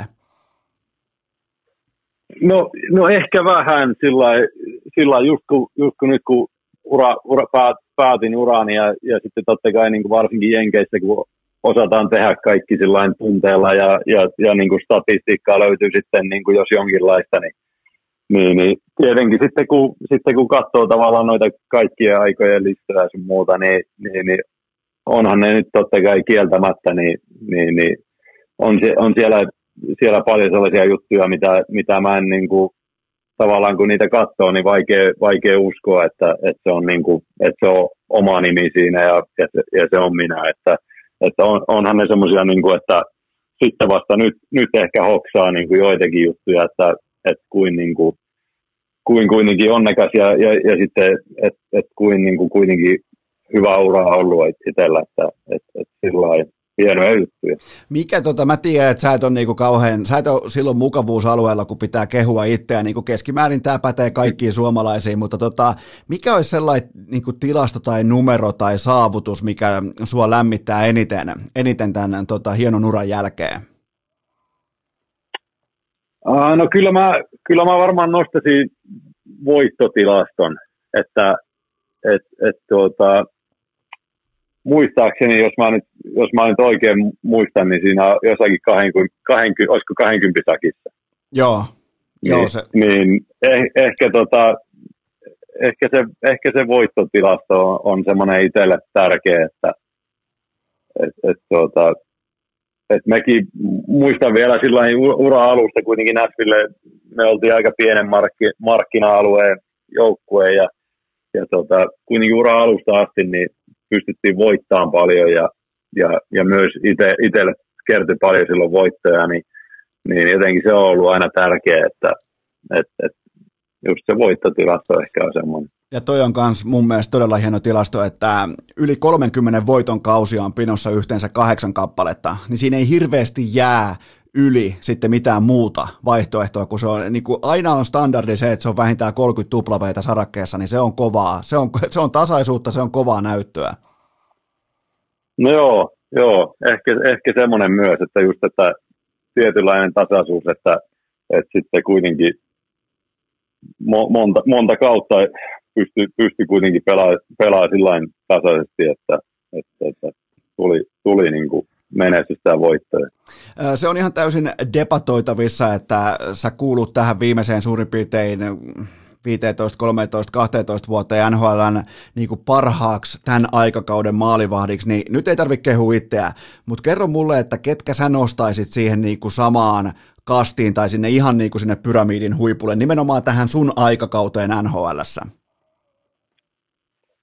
No ky- kyllähän tietysti nostaa Hen- Henrik Lundqvist lopetti just uraa, mutta ihan, ihan huikea ura.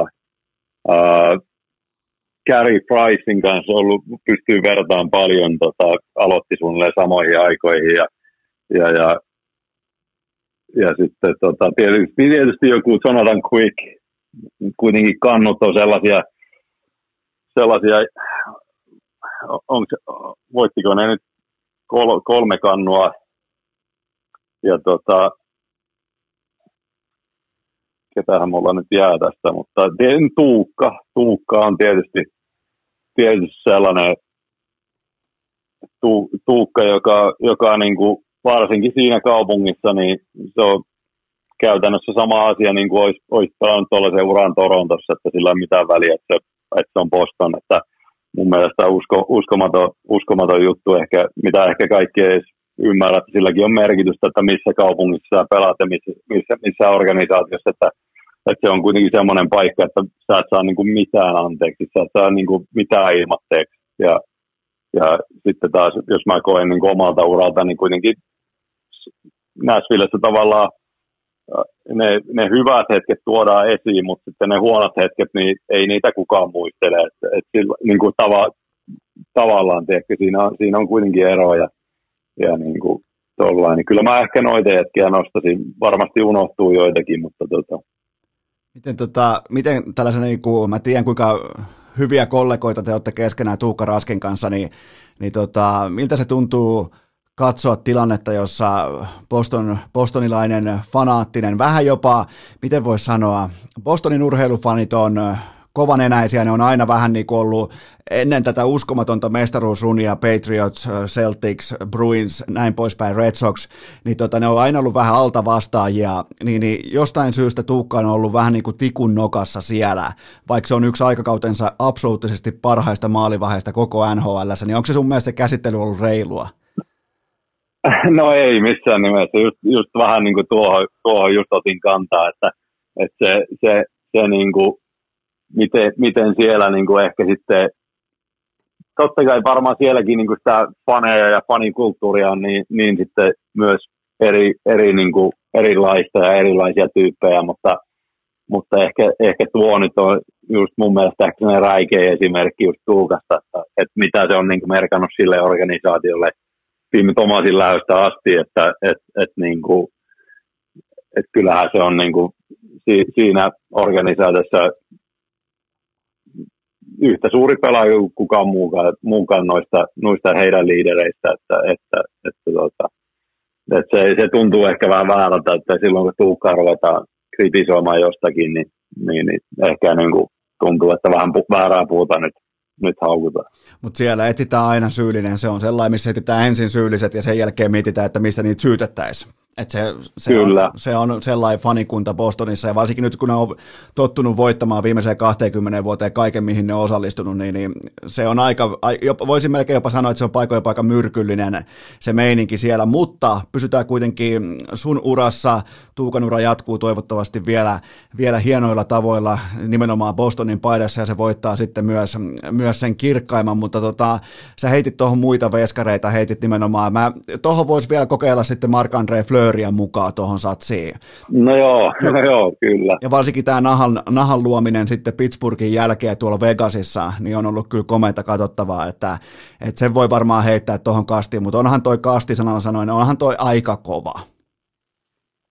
No on, siis on ylipäätään niin kuin totta kai on, jos, jos, jos niin kuin, niin mä, mä tein itse tuon listan, mikä, että ei se tarvita sitä, että musta puhuttaisiin samassa, samassa lausessa, mutta kuitenkin, että, että, että jos, jos, niin kuin, jos verrataan, verrataan tuon tasoisia, tasoisia maalivahtia, tuollaisia maalivahtia, joilla on ollut tuollaisia uria, niin, niin, niin on, on, onhan, se, onhan se huikeeta ja, ja niin kuin, niin, niin, on se tietysti semmoinen, niin kuin mitä ehkä ei, ei sillä itse niin kuin, ehkä osaa aina edes arvostaa ja ei aina muistakaan.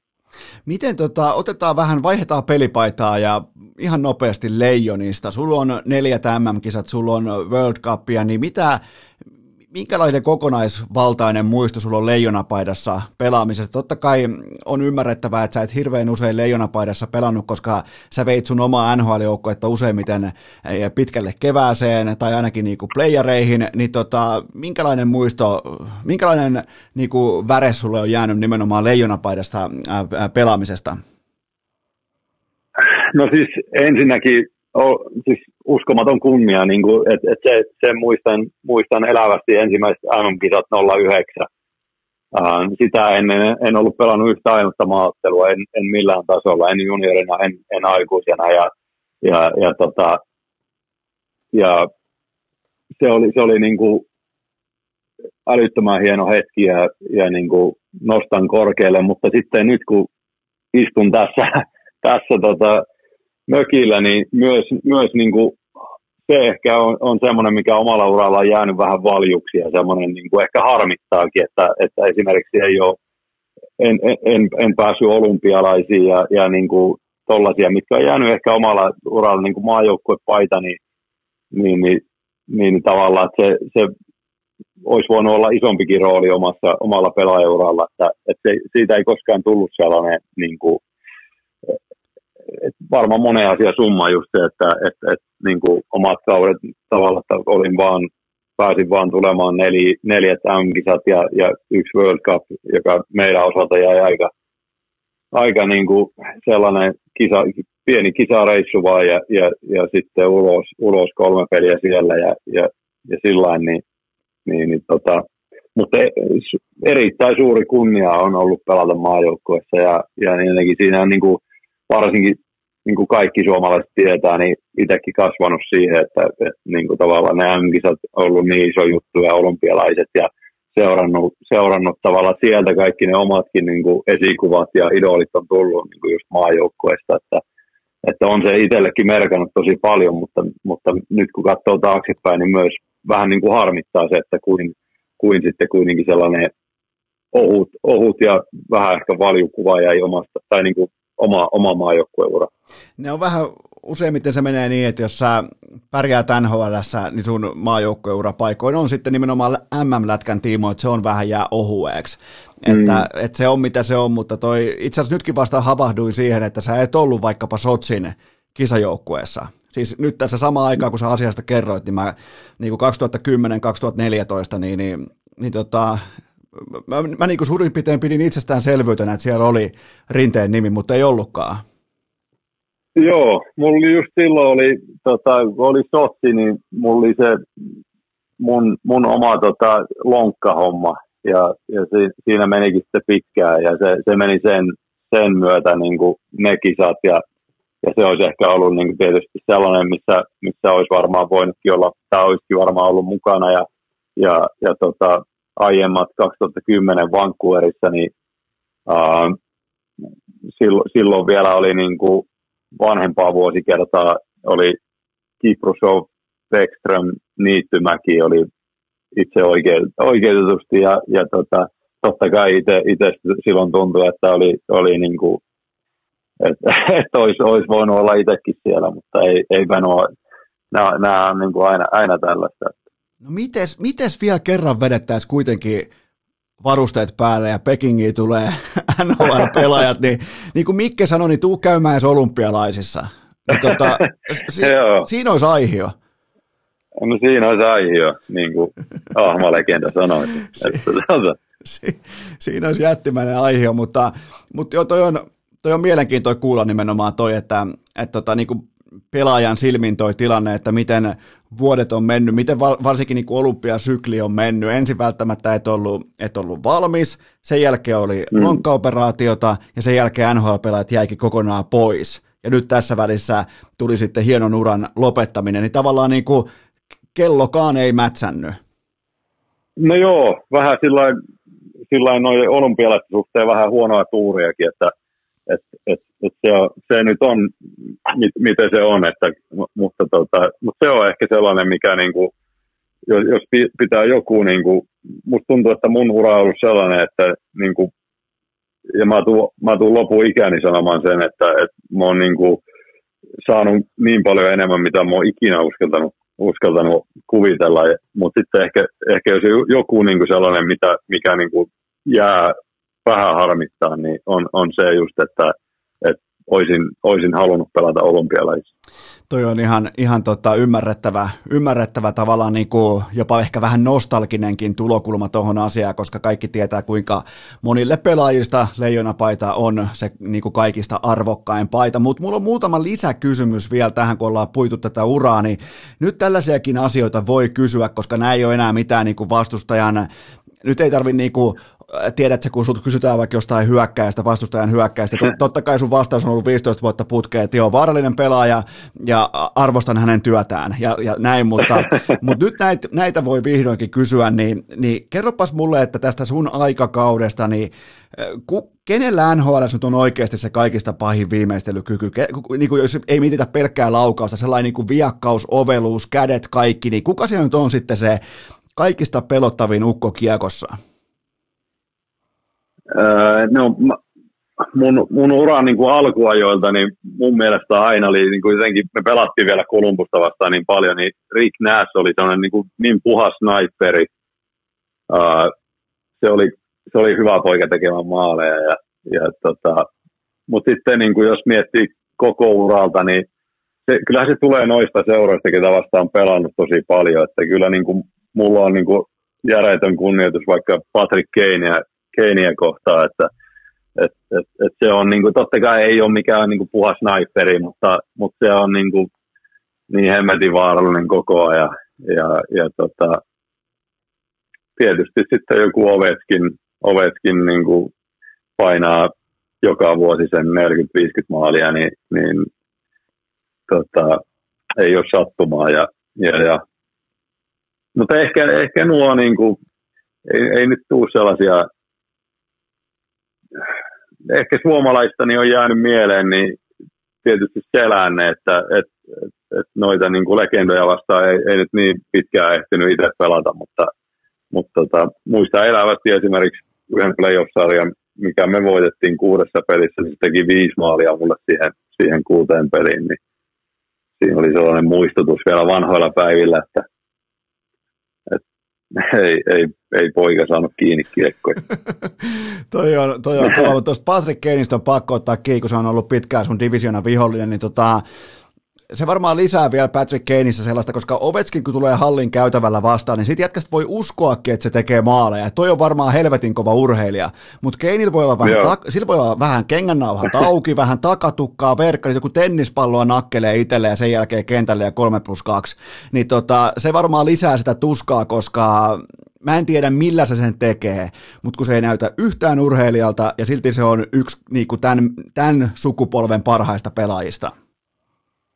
Joo, juuri, juuri näin. Et, et, pieni kokoinen jätkä ja, ja niin kuin ei hirveästi, jos ei, jos ei häntä tietäisi ja tuntisi, niin, niin, niin tavallaan ei hirveästi herättäisi ajatuksia, ajatuksia kun kävelee, kävelee sitä vastaan. Ja, ja tuota, mutta sitten kun hypätään jäälle, niin on, on, niin kuin, on, on aikamoinen, aikamoinen taikajimi, että, että tuota, homma käy, käyttää kyllä. Ja kyllähän tämä, se on, niin kuin täytyy sanoa, että on ollut yksi hienoimmista jutuista, niin on, on myös niin kuin nuo, että kun päässyt, päässyt tapaamaan, tapaamaan tavallaan, että et kuitenkin itse kun aloitat NHL, niin sä katsot paljon, paljon pelaajia ylöspäin ja, ja, niin kuin, ja monissa seuroissa pelaa sellaisia jätkiä, ketä niin kuin vastaan sä oot haaveillut, että sä pääset pelaamaan. Ja sitten kun oma, erä, oma, oma ura niin kuin menee eteenpäin ja, ja on vaikka All-Star-tapahtumia ja muita ja pääset tapaamaan ja, ja, ja, ja tutustuu joihinkin jätkiin, niin se on, se on kyllä myös niin kuin nyt kun miettii taaksepäin, niin yksi, yksi niin kuin hienoimpia juttuja ja pääsee niin kuin näkemään, näkemään niin kuin maailman, maailman parhaita pelaajia ja, ja, ja viettää aikaa heidän kanssaan. Se, se, on, se on ollut yksi hienoimmista jutuista. Toi on tota, siinä varmaan niin kuin tietyllä tapaa vaikka itse kuuluu sinne supertähtien tasolle ja itse on omilla näytöillään ansainnut sen paikan, niin tuleeko siinä vähän sellainen fanipoika-fiilis, että varsinkin kun siellä on tätä kokeneempaa ikäkartia ollut sitten mukana, niin, niin tuleeko siinä vähän sellainen nimmarivihko-fiilis, että ei juman kautta, että me ollaan samassa kopissa? Tulee todellakin. Mä muistan, siis tästä mulla on hauska tarina. 2009 oli Montrealissa ostarottelu ja meidän joukkueesta Sei Weber, Weber tota, valittiin siihen otteluun ja mä olin siinä niin kuin nuorten, tai siinä tavalla rookie, rookie ottelussa ja silloin niitä vielä järjestettiin ja, ja tota, olin sitten lännen pukukopissa ja, ja siinä oli muistan, että Roberto Luongo oli mun vieressä siinä ja meillä oli molemmilla patjat siinä itsemme eessä ja mä muistan, kun istuin siinä, kattelin kaikkia just legendoja, niin, niin, niin tota, yhtäkkiä mä että, että kuka, kuka hemmetti seisoo mun patjojen päällä ja niin Mike Modano tuli, se, se vaan niinku, se ei kattonut muuhun, se vaan jutteli Roberto Luongon kanssa, se seisoi mun patjojen päällä ja mä, mä, mä mietin siinä, niinku, että et kehtaanko mä sanoa mitään, että hyppään nyt pois siitä mun patjojen päältä. Sitten muistaakseni se Luonga sanoi, että hei, että Maikki, että siirry, siirryhän vähän, vähän tota, se toi jätkän patjojen päälle. Näin sitten naurettiin vaan. Se oli erittäin mukava, mukava mies. Ja, mutta siis muistan vaan, kun ehkä just olet semmoinen niin fanipoika fiilis, että kehtaa sanoa mitään. Ja, niin, niin, jotenkin hauska, hauska, hauska muista jää se tota, aika, aika alfana saa tulla kyllä koppi, että jos alkaa komentaa Mike Modanoa siinä. Niin no tota, joo, kyllä. se, toi on kyllä hauska tilanne, just tuollainen ristiriita, että onko hiljaa, sanonko mitään, toivottavasti Longo sanoo jotain, ja onneksi se, onneksi se vähän niin kuin pelasti sut siinä tilanteessa. Joo, se siinä niin kuin, joo, se vähän niin kuin toimi mun, mun pelastajana, että aina toiseen maalivahtiin voi luottaa. Okei, tätäkin voi vihdoinkin kysyä, niin mikä siellä NHL nyt on sellainen ihan virallinen tällainen paikallinen Kouvola, eli paikallinen Persläpi-kylä, sellainen paikkakunta, joka ahdistaa siinä kalenterissa, niin, niin mikä siellä on sellainen paikka, missä ei, niin kuin, ei kulkenut tai jotenkin ei lähtenyt, ja löytyykö sieltä sellaista? No siis sekin on sitten jännää, että jälkeenpäin kun miettii, miettii näitä, niin se jotkut pelaajat, jotka on siellä pelannut, niin noissa, noissa paikoissa, mitä ei arvosta niin paljon, niin aina sanoo, että joo, että no onhan siellä kivoja alueita, missä asuu, ja bla bla bla, mutta kyllä, kyllä musta itsestä aina niin kuin just kaikki Buffalot ja Columbus. Uh, mun mielestä idässä on enemmän semmoisia paikkoja, mitä, mitkä niin kuin, ei ne nyt mitään ihan, ihan jäätäviä ole. Että, et, et, kyllä mulla on niin kuin just, ehkä, ehkä jäänyt just varsinkin joku ja sitten, sitten mikä niin kuin ehkä ihmisillä on väärä kuva jostain Floridasta, niin, niin se on kuitenkin se on siellä se halli siellä Sunriseissa ja ihan väärässä paikkaa ja se, sekin niin kuin, aika valjukuva ja aina, niin kuin, että sä oot, sä oot hotellissa, ei sulla ei oikein tee mieli tehdä mitään siellä, kun sä oot siellä niin kuin keskellä ei mitään. Ja nyt Kanadan puolella ehkä ottava on myös, myös sellainen, sellainen, että niin kuin Ottava on ihan hieno kaupunki, mutta se halli on, halli on varmaan 40 minsaa sieltä, sieltä kaupungista ja seurat on aina siinä niin kuin halli, hallin lähettyvillä yötä ja, ja tota, niin, niin ehkä, ehkä nuo on sellaisia paikkoja, mitä niin kuin pelaajana, pelaajana aina miettii, että no, ei, ei ole niin kuin kaksisia, että, että, että tota, Oliko siellä, oliko siellä sitten joku sellaisia, sellaisia paikkoja, mitä ihan erikseen odotti? Oliko siellä jotain sijainteja tai tunnelmia tai kotiyleisöjä, että sä niin oikein halusit mennä erikseen sinne ja, ja tiesit, että jos sä sen pystyt hiljentämään, niin silloin on mennyt ilta hyvin? Oli, oli. Ja niin kuin sekä just noita, että niin kuin sen tavallaan lätkeä ja yleisön takia ootti kovasti. Just sellaista varsinkin, missä me ei käyty niin paljon niin kuin läntisenä joukkueena, niin just kaikki Philly, Pittsburgh, Washington – Toronto, niin kuin Madison Square Garden ja, ja, ja, ja nuo niin kuin legendaariset paikat, Boston, niin, niin noita otti kyllä ihan älyttömästi aina. Että sitä katsoo aina niin kuin heti kalenterista, että milloin, milloin mennään tonne. Ja, mutta sitten länti, läntiseltä puolelta niin aina, aina otti kovasti just niin kuin Vancouver ja, ja, ja, tota, ja niin, ja täytyy sanoa Montreal lisätä tuohon äskeiseen, niin, niin niin kyllä niin kuin enemmän siellä, siis suuri osahan siellä on paikkoja, mitä niin kuin ootti kovasti, että et, et sitten tietenkin pelattiin paljon Chicagossa ja tykkään, tykkään kovasti ja, ja tietenkin aina hienoja niin kuin länsi on rannikon, rannikon reissut, että sen tiesi aina etukäteen, että ne on niin kuin yli viikon mittaisia ja joku puolitoista viikkoa pelataan, pelataan tota, no, niin Anaheim, San Jose, Losi, mahdollisesti Vancouver siellä ja, ja paluumatkalla pysähytään Denverissä ja, ja niin kuin onhan nuo niin, kuin, niin en, paljon enemmän noita hienoja paikkoja, mitä niin kuin ootti ja niin kaupunkina kuin sitten niin kuin lähteä yleisönä ja niin kuin sillä lailla, että suuri osa niistä paikoista on kyllä ihan, ihan, ihan loistavia. Toi on, ja kyllä siellä varmaan niin kuin, tota, kyllä kaikista, kun on tuollainen elämän, elämän suhtautuminen kuin sulla, niin eiköhän jokainen kyllä, eiköhän siellä muka, mukavia juttuja paikassa kuin paikassa. No joo, kyllä se ei, ei niin kuin, joo, että tuossa niin kuin aika nopeasti sinne tulee myös mieleen, että ei, ei, ei ihan hirveästi siinä, niin kuin, silloin kun pelaat ammattilaisena NHL, niin ei, ei siinä ihan hirveästi tarvitse valittaa myöskään, että vaikka ei joutuu välillä käymään, käymään Buffalossa tai Kolumbuksessa, että että kyllä ne aika, aika niin kuin pienet nuo meidän, meidän ongelmat on, on sillä hetkellä.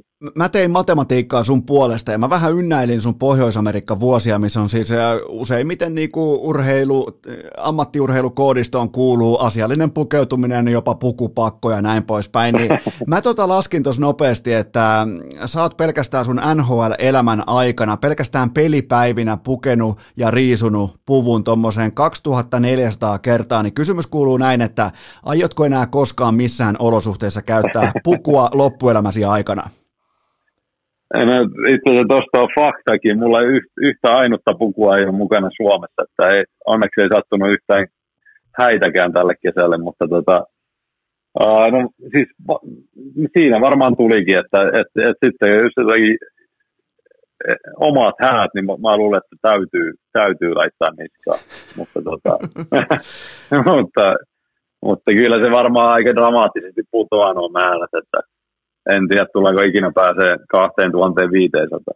Toi on, toi on kyllä kieltämättä aika kovaa pukurallia ja mulla on myös yksi kuuntelijakysymys. Tämän, tämän kysymyksen on lähettänyt Juuse Forsasta. Juusea kiinnostaa, täl, joo kyllä, Juusea kiinnostaa tällainen asia, että onko koskaan tullut sellaista tilannetta esiin, että, tai sellaista tilannetta käsille, että, että Nashville Predatorsin koko bussi olisi odottanut Pekka Rinnettä useita minuutteja hallin pihassa epätietoisuuden tilassa, niin onko, tämä on siis ihan random kuuntelijakysymys ja mä en tiedä mihin tämä viittaa, ja, ja tota, niin onko mitään tällaista koskaan käynyt?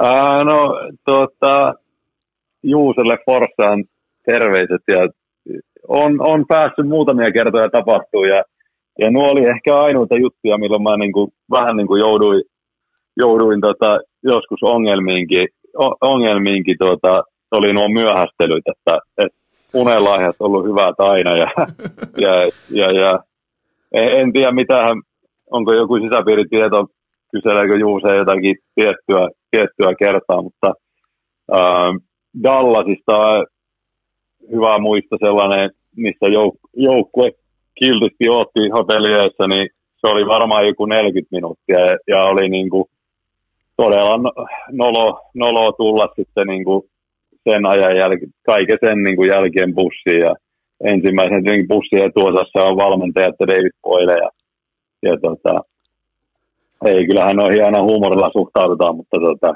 kyllä se vaan itseästi aina noottaa, jos olet, jos olet vähän niin kuin, vähän niin kuin kussu jätkien varpaille. Mä, mä kuitenkin haluan kiilottaa sun kilpeä sen verran ja varsinkin vastata myös niin kuin Juuselle tuonne Forsaan, että tämä sovittiin, tämä vierailu, tämä sovittiin alkavaksi tasan kello 11 ja Pekka Rinteen puhelin vastaa tasan kello 11, joten tota, et kyllä niin kuin, nyt näkyy selvästi, että on niin kuin, nyt on ryhti on teemana, eikö näin ole? Joo, kyllä. Ky- kyllä, kyllä, ryhti on otettu teemaksi ja, ja mun täytyy niin tuohon pieni puolustuspuheenvuoro, että mä oon yrittänyt tuohon keskittynyt tosi paljon, että mä oon niin kuin, huono tapa ollut niin kuin olla, olla vähän myöhässä ja, ja, ja tolla, että tota, yritän, yritän siihen edelleen niin kuin, vähän niin kuin nimenomaan ottaa ryhtiä näihin. Okei, puhutaan vähän, vähän ryhdistä ja ihan o, niin kuin lyhyesti tulevaisuudesta. Ja mulla ei siis ole, mulla ei ole mitään, mä en ole kaivannut mitään lisätietoa siitä, että mikä voisi olla Pekka Rinteen vähän niin kuin seuraava ura. Tai onko jotakin tiettyä mm. mielessä, onko joku, niin kuin, joku asia kutittelee vai ollaanko nyt vaan niin kuin, otetaan tämä kaikki vastaan, mitä nyt tulee ja sen jälkeen tehdään liikkeitä vai ihan, onko jotain tiettyä mielessä? No just tällä hetkellä kyllä mulla on tähän alkuun, että et, et, nyt vaan niin kuin nauttii, nauttii tästä ja nauttii niin kuin, uh, uudesta perheelämästä ja, ja, ja, ja kaikki, kaikki, mitä sen mukana tulee. Että nyt niin kuin, vähän niin kuin muut, antaa muille niin kuin, muut ihmiset ottaa tavallaan sen, sen tärkeimmän, tärkeimmän rooli ja aseman mun elämässä, että, että kuitenkin itse itse elänyt kuitenkin sillä itsekästä elämää suurimman osa aikuiselämästä, että, että nyt sitten yrittää vähän niin kuin antaa aikaa muille. Ja, ja tota, mutta, mutta todellakin haluan, haluan tästä niin kuin jotakin, jotakin löytää omaa elämää myös niin kuin tulevaisuudessa, että kuitenkin nuori mies vielä ja, ja tota, joskus nuorempana sanoi aina noihin, kun kysyttiin, kysyttiin että mitä uran jälkeen, niin aina, aina niin kuin kovana jätkänä, mutta sanoi, että ei, ei mitään läskän parissa, että jotakin ihan, ihan muuta, mutta kyllähän se on, se on kuitenkin se, että mitä, mitä ehkä eniten itse miettii on, että, että varmaan jollain tapaa niin, niin, niin tota, haluaisi olla kuitenkin lätkän parissa ja, ja tota, mahdollisesti niin kuin just nuorten maalivahtien tai jotakin muuta vastaavaa. Että ei, ei ole mitään konkreettista, ei todellakaan. Voitko luvata sen, että et mene Petopodiin kolmanneksi tekijäksi, koska silloin se budjetti, silloin se nyt jo pohjaton budjetti, niin silloinhan se leviää ihan täysin käsistä, niin voidaanko tehdä, voidaanko tehdä sitova aiesopimus tästä? Joo, voidaan, voidaan tehdä, että, että nyt kun Ahma Legendakin kuuntelee tätä, niin, niin, niin valitettavasti ei, ei, ei, ei, ei tule pekusta kolmatta pyörä. Hyvä, mutta toihan voisikin olla tavallaan se sun, mikä kävikin tuossa jo aiemmin, kävi tota, puolitoista tuntia sitten vähän niin kuin kielen päällä, että sellainen niin kuin hyvän mielen lähettiläs jotenkin niin kuin susta, susta huokuu sellainen, niin kuin, mä en koskaan, mä yritin vähän kaivaa, että kertokaa nyt joku, muun muassa Juuse Forsasta, ihan siis satunnainen kuuntelija, että et kertokaa, kertokaa nyt joku juttu, mikä voisi olla, että sais vähän, vähän tota, mutta kun ei, ei kellään ole mitään. Se, tota, ja se kertoo jotain. Varmaan tämän hienon uran, jos mietitään niin kuin vielä ihan vakavissaan, niin hienon uran, siellä on numeroita, siellä on palkintoja, siellä on titteleitä ja tunnustuksia, mutta kyllähän kyllähän se tavallaan kuitenkin kaikissa ammateissa niin lopulta se, se punnitaan se veri siitä, että mitä sun kollegat, mitä sun ystävät susta sanoo, niin, niin, niin tota, se on varmaan, voisin kuvitella, että se on varmaan se kaikista tärkein asia lopulta.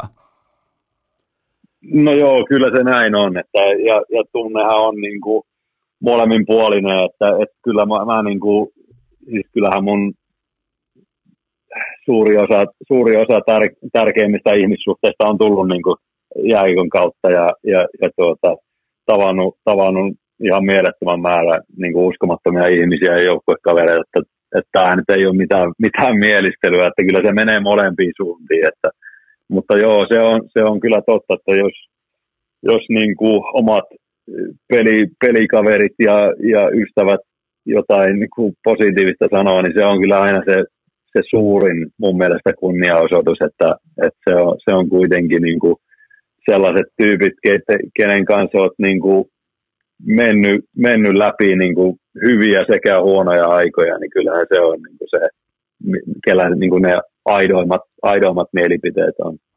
Tuossa oli mun mielestä aika kaunis loppupuheenvuoro. Mulla ei ole, kuule, mulla ei ole enää niin kuin tässä lippaassa mitään jäljellä. Mun mielestä ollaan käyty aika, aika hyvin läpi sekä niin kuin ihan, ihan tota urapuolta ja käyty läpi erilaisia poimintoja sieltä. Niin onko sinulla jotain kysyttävää urheilukästinen tekijöille tai kuuntelijoille, niin mä voin tässä niin kuin ottaa kiinni välittömästi. Tai tota, löytyykö mitään, mitään knoppia vielä mielestä?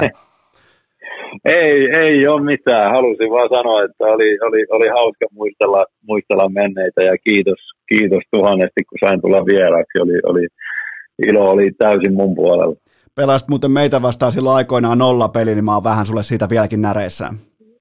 Oho, niitä ei kuitenkaan silloin nuorena enää kovin montaa tullut, niin tää, tää on mukava muistaa. Se, tota, mutta tämä oli, tää oli suuri kunnia ja tämä oli, tää oli just jotakin niin hienoa, kun mä osasin, osasin odottaakin. Ja tota, on siis nyt mä haluan päästä sut eteenpäin siellä Hailuodolla, sulla on siellä tota, useampia syitä mennä päivässä, päivässä eteenpäin, pelkästään iloisia, hienoja asioita, niin, niin, niin tota, kaiken kaikkiaan minä täällä tuottaja Kope, me ollaan sun urasta erittäin ylpeitä, me ollaan sun tyylikkyydestä erittäin iloisia, niin tämä oli suuri kunnia ja kiitoksia tästä Pekka Rinne, tämä oli just sitä, mitä kuuntelijat tähän kohtaan kaipas. Kiitos paljon. Tästä on, tästä on hyvä jatkaa päivää eteenpäin. Tämä oli, tämä oli ihan loistava ja suuri kunnia mulle myös. Kiitos. Kiitos. Eläköön! Eläköön! Eläköön!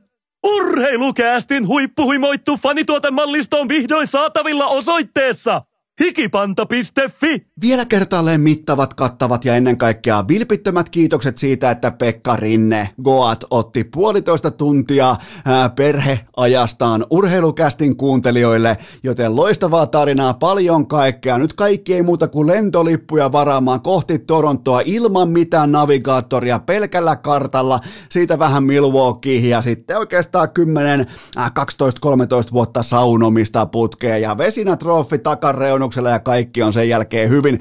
Mutta se oli Pekka Rinne ja nyt siirrytään siihen tosiasiaan, että tästä tullaan nyt urheilukästin yhteen uuteen. Mulla on sellainen toive, että kääriä loppuhymni, kääriä loppumusiikki yllättäisi teidät aina jollain tavalla ja sehän oli pitkään, hyvin hyvin pitkään aina sama punainen marli. Eikö su kokiksella? Niin nyt on vähän käyty, kuulkaa studiolla, nyt on käyty vähän kirjoittamassa. Nyt on tehty, hyvä ettenkö sanoisi jopa täsmällisiä urheilukästriimejä. Mä toivon, että nämä aiheuttaa teille kolme kertaa viikossa suurin piirtein jonkinnäköistä hupia, huumoria, hyvää oloa, hauskuutta, koska te ette voi tästä eteenpäin ikinä arvata, että mitä loppukappale, loppuhymni, tulee sisältämään, joten tota, tämä on vähän tällä, tämä mä oon oottanut, että se niinku, olisi kiva, kun siellä olisi jotain pienimuotoista, vaikka puukkoa tai jotain muuta vastaavaa ihan siellä lopussa, joten se on nyt meidän kanssa täällä läsnä. Tämä oli hienoa, on siisti olla back urheilukästi, is voimakkaasti back, minä, tuottaja Kope, me ollaan valmiita myös seuraavaan jaksoon, joten nyt tehdään sellainen juttu, että keskiviikkona heti aamusta jatkuu. kaikillekin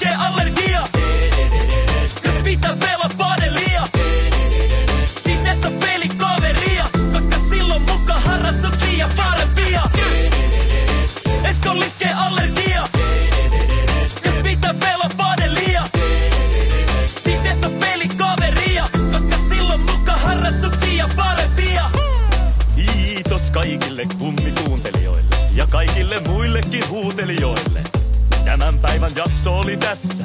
Valitettavasti urheilukästi on odotettavissa myös tulevinakin päivinä, joten anna korviesi huilata siihen saakka. Siinä kaikki tältä erää. Urheilukäst kiittää ja kuittaa peliä. Vaatetomero tyhjenee. Onko äänitys päällä? Kuuleeko kukaan?